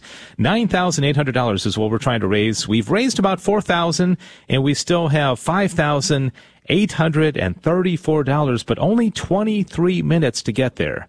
23 minutes to raise almost $6,000, and nobody is on the line. So we need your call. We need some archangels. Please prayerfully consider calling in. $1,500, $125 a month. Just whatever you can do. A seraphim would, needless to say, come in really handy right now. $5,000. You'll get into that drawing. The pilgrimage drawing four times if you're a seraphim donor.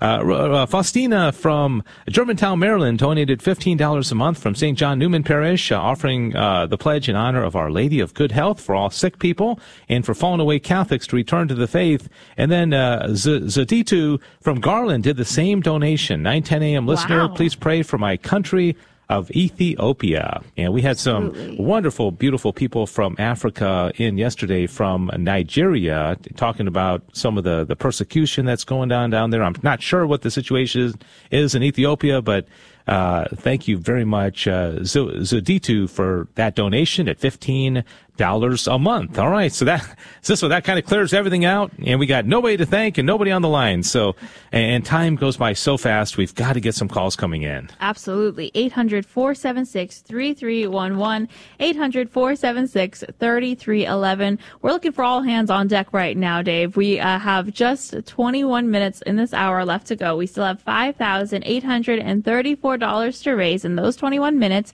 which, by the way, is very doable, but we have to get some people on the line. We need donations of all sizes, but we also need some of those ones that are going to help us really make sure we make this goal. So some pilgrimages, at least two, I'd say, at least two or three.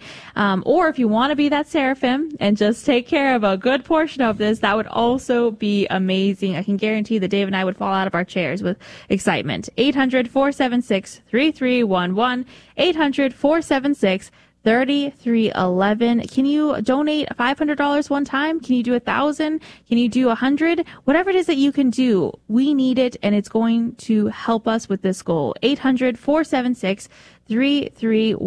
Again, we're celebrating Mother Angelica's 100th birthday. This is the media ministry that she started with a really just, what is the phrase? Like, one foot in the air and like, you know. Well, one foot in the air, one on the ground, and a queasy feeling in the stomach. Yeah, absolutely. Yeah. And I'm pretty sure it was Father in the interview that Sean did. He also was talking about how in their room where they would write thank you letters and things like that, they had a sign that one of the sisters had put up saying, "We don't know what we're doing, but we're good at it." And that's what trusting God is like sometimes. Mm-hmm. Sometimes you're just putting one foot in front of the other, and you're like, all right, Lord, don't really know, but I feel called. You're calling me to do this. I don't know where it's going. And that's what Mother Angelica, I'm sure, most of the time was like, I don't know exactly what's happening, but the Lord is blessing it. Yes. And the interview that I did with the five different people that knew her best, Michael Warsaw is the chairman of the board of EWTN, and he also is the president. I'm sorry, the CEO of EWTN, and some of the things I took some notes in the conversation. He said he had an amazing first encounter with Mother Angelica. He met her in 1988 in Birmingham, while he was serving as communication director of the Basilica in Washington, D.C. And he said he was struck how, on one hand, she was so funny and so sweet and so engaging, but he said she also clearly was in charge, and she knew what was going on. She knew where she wanted to go. And he said she is a witness to providence. She knew nothing about television or technology when she started, but she learned it, and she just trusted in the good Lord. And cable industry was just beginning, and so that the timing was perfect. It's kind of like Archbishop Fulton Sheen. His ministry just coincided with the birth of, the explosion of radio, the birth of television. And so as every new medium came about, he just, was all over it. So if you want to help us spread the good news on the radio, if you've been touched by this radio station that you're listening to and it helps you throughout your day and gives you encouragement, if you know that there's a family of people praying for you and your intentions, so please, we really need your help. We do not want to start off this first hour not hitting this goal. We've only got 18 minutes to raise $5,834.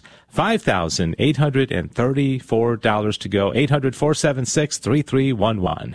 800-476-3311, 1-800-476-3311. We're really needing someone to get things started here and kind of get this moving in the right direction, because we currently have no one on the line, but we do have someone to thank, which is a great thing. Oh, someone just jumped on. Sandy's taking a call. Oh, that's good. Sandy's taking a call. All right, let's get caller number 2, 800-476-3311, 800-476-3311. And Dave, it just got a lot better, didn't it? Yeah, it did. Anonymous, Dallas, Texas, 9:10 a.m. listener, $100 a month, okay? This is a big, big, big, big stepped up guardian angel level. And this person is going to have a chance to win the iPad Air. Though those are such amazing devices, and you can do so much on them. And I do want to thank the good folks who purchased this for us. An anonymous listener, Stafford, Virginia. That's the city, not the name. Stafford, Virginia, and pray for the protection of U.S. Marines worldwide and for their families. Okay, so all right, it's starting to happen now. 2 people on, 3 people on now. Okay, so now we never know why you call, when you call, because there may be areas at times of drought. It tends to be at the end of an hour where people start to come alive. And I understand, you're thinking, maybe they're going to get that seraphim donor and they may not need me this hour. That didn't happen. Hasn't happened yet anyways. But we have three on, and let's just get a flurry going. I'll tell you, it's been so hard to get 10 calls all at the same time, but you gotta strike while the old proverbial iron is hot, and it's hot right now because we got three people within a couple of seconds. 1-800-476-3311. Caller number 4, call in right now. 800-476-3311. We're still at the point. Any donation, any size is going to help out. But having said that, Cecil, quite honestly, we've got to get 2 or 3 archangels. A Fatima donor would really help out right now, absolutely, in a big, big way. $1,917. Is there a Fatima donor out there? Do you have as much of a devotion to Our Lady of Fatima as I do and a lot of other people do? Please prayerfully consider that donation. We need one of those. Absolutely. 800-476-3311. 800-476-3311. We definitely need something big to come in, and whether that be a Marian devotion, donation that you have. Maybe a 1531, we got one of those yesterday. That was really exciting. Or a Fatima donation, like Dave said.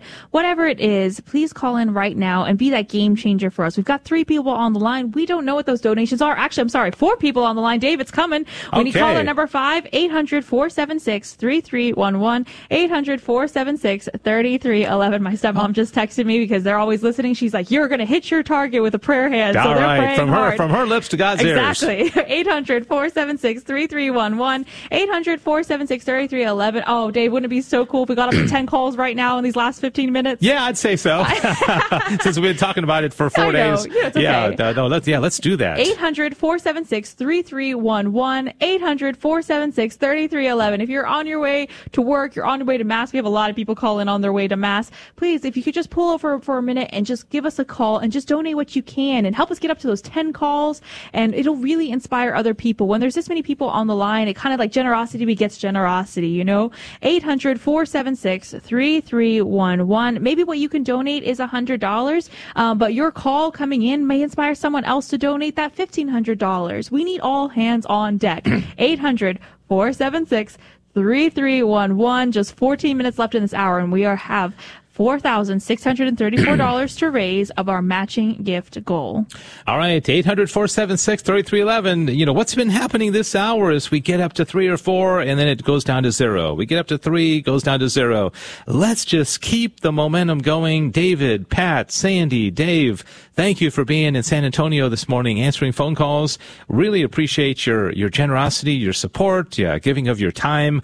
Time is probably the most valuable thing we have these days, because we are all being pulled in so many different directions, and there's so many good things that we can do with every moment of our life, a lot of distractions, and for somebody to come in and say, I'll give you 6 hours of my Friday. 5 people. 5 people for 6 hours of my Friday. That is a blessing. Okay, so. Absolutely. All right, we're halfway there. 5 calls. Can we get to 10? 800-476-3311. 1-800-476-3311. If you're listening, you are the 6th caller, and we need you to call up right now.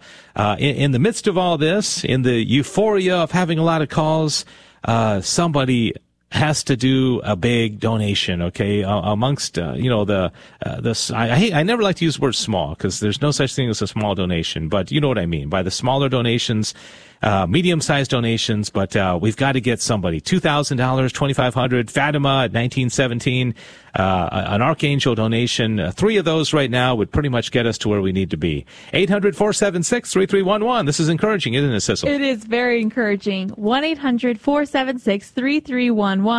800-476-3311. We have Sandy, Pat. Oh, there's Martin. 6. Oh, 6? Wait, I thought you had the slowest computer, Dave, with GRS. 800-476-3311. 311 800-476-3311. Oh, I see it now. All Bill's right. On the phone. Okay, so, yeah, so Sandy, Pat, I'd just like to thank all these. Marty is taking a call. All right, so we got six, and we often have people in the back end letting us know exactly how many because they know even quicker than we do. But I think there's five. I see six names. To six people taking calls right now. All right, four more people. This is something that has never happened the entire Sherathon so far. We can get to 10, but we cannot do it ourselves. We have to have help. We often say, and it's true, that there are religious orders praying for us this week. There's a lot of people. Just here in North Texas, our wonderful volunteer Carla calls every single men and women religious order and asks them for prayers. So they are being prayed. And so if you feel a little nudge of the Holy Spirit, it might be because the Holy Spirit's saying, hey, I need these radio stations to continue to be an instrument. Okay, we got a call from San Angelo. Yes, we do. Anonymous in San Angelo, Texas, listening to 91.5. And whoa, Dave, a bunch of people just jumped on. I think we might be at six again. 1, 2, 3, 4, 5, 6, 7. Seven calls. 3 more calls. Oh, it's just 3 more. Oh, okay, I'm going to. Okay, Sammy confirmed there's 7. Okay, okay. So let's get 3 calls right now. Okay, I believe we're up to 8. We have 8. Let me thank Anonymous in San Angelo real quick. He's a first-time donor. All right. Please pray for my son-in-law to get help with his addictions and for my mother's health. And they love CDT. Okay, we got 8. Okay, Sammy is the official word calls. Here. 8 calls. 2 more people. Any donation, any size. Imagine you called and said, hey, I've already got an active pledge, but I'm going to give $10. And then you get a call saying, guess what? You're going to Alabama. You're going on this pilgrimage. I think there may be 9 now. Let's see what the official word. I think so, Dave. Come on, just one more person donating whatever. All right. We're going to have a lot of the GRN staff is going to start taking calls now. So 1, 2, 3, 4, 5, 6.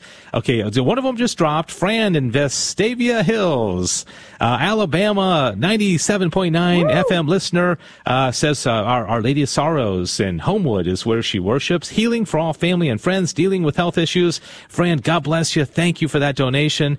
800-476-3311. Okay, in the midst of all these calls, we've got this goal.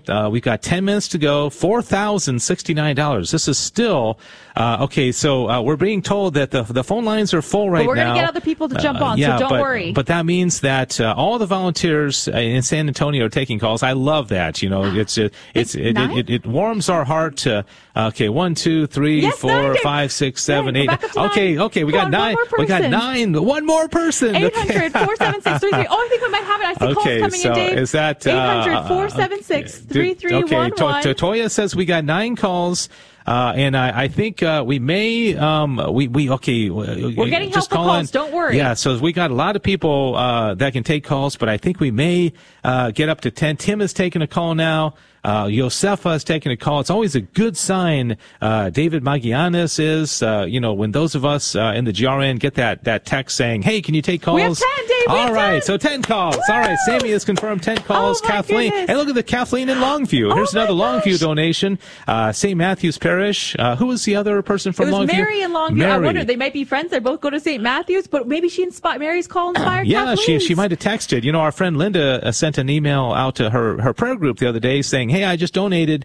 Please do the same thing. Kathleen says, pray for a relative who's having brain surgery. Okay, absolutely. All right. So now we don't want to let up because we've got 9 minutes. And I'll tell you, the way this works, when you go for a volume of calls, a lot of people are saying, you know what, I may already have a pledge, but I'm going to call in $10. I'm going to call in $25, and which is absolutely awesome.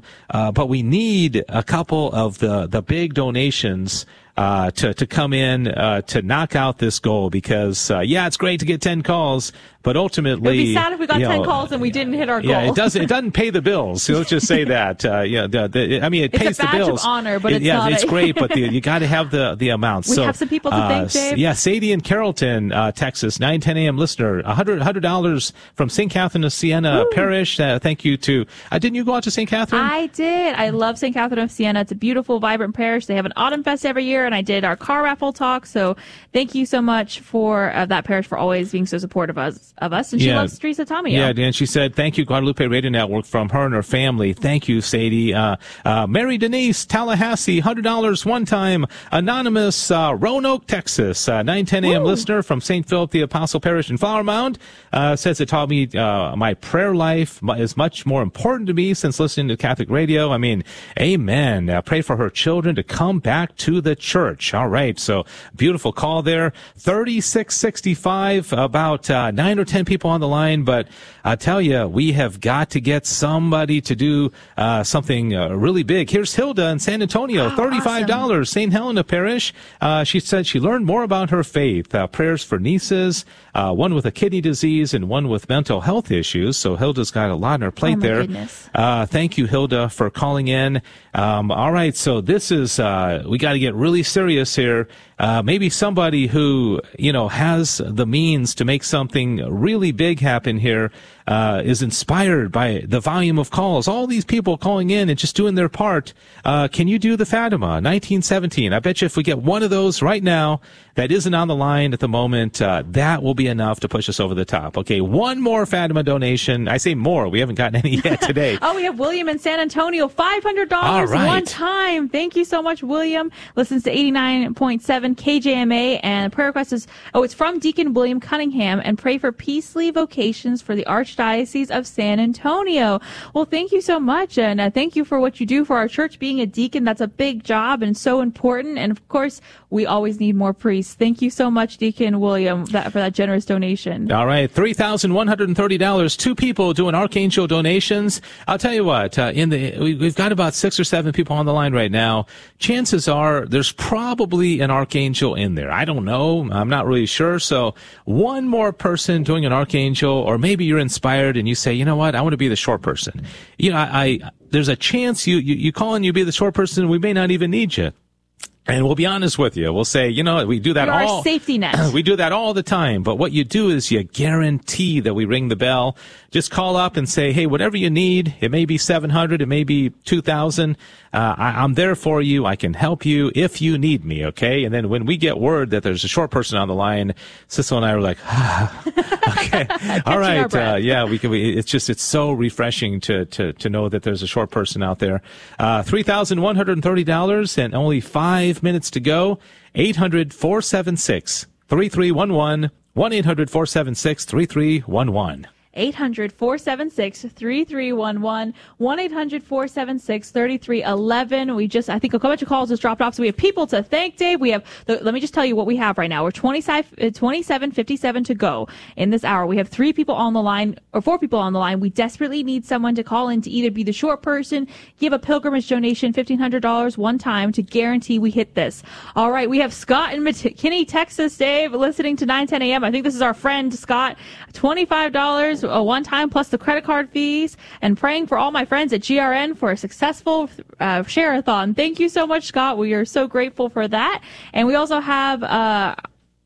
Yeah, Armandina. Yeah. Sorry, I messed that up a little bit, but it's Fort Worth, Texas, 9:10 a.m. listener, $100 one time, St. Thomas in Fort Worth, and prayers for my husband who's in need of surgery. Absolutely, we will pray for that. All right, also Adelia from San Antonio, $20 a month, St. Bonaventure Parish, pray for family unity, conversion of hearts, protection of marriages, and a shout out to St. Bonaventure Axe Community. So Adelia, thank you very much. And okay, so here we go, a couple more people to thank. Here's the bottom line: almost all those calls have cleared. We still need $2,625. It would be such a pity to have such a great hour, so many calls, and not hit the goal. Right now, an Archangel donation would get us real close, within about $1,000, but we do not have the funds to hit this goal right now. 800-476-3311, 1-800-476-3311.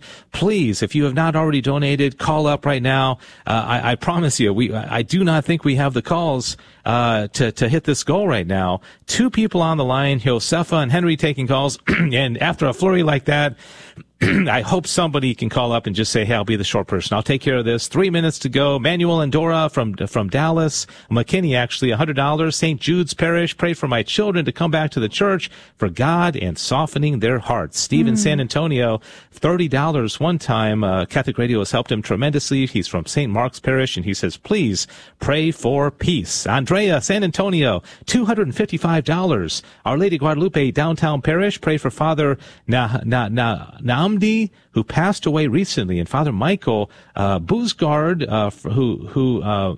and also for fallen away families as well.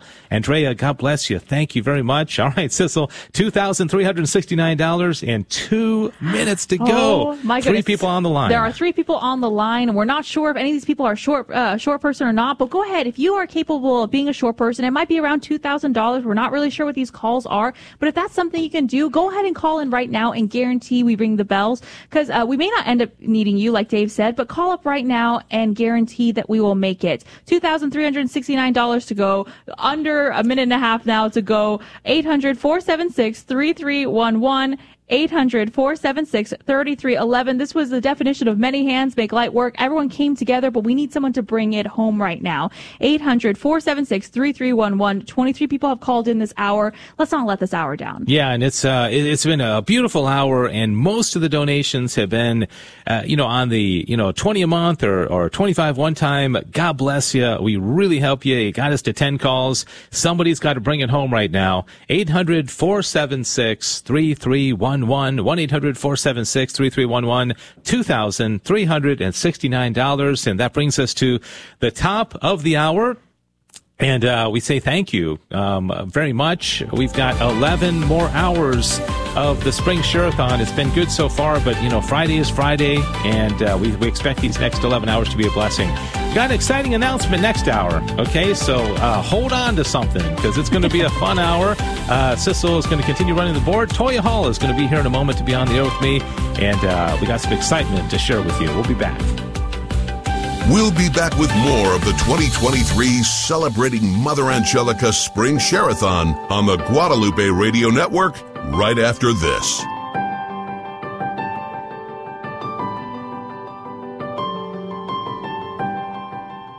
KSHJ, Houston.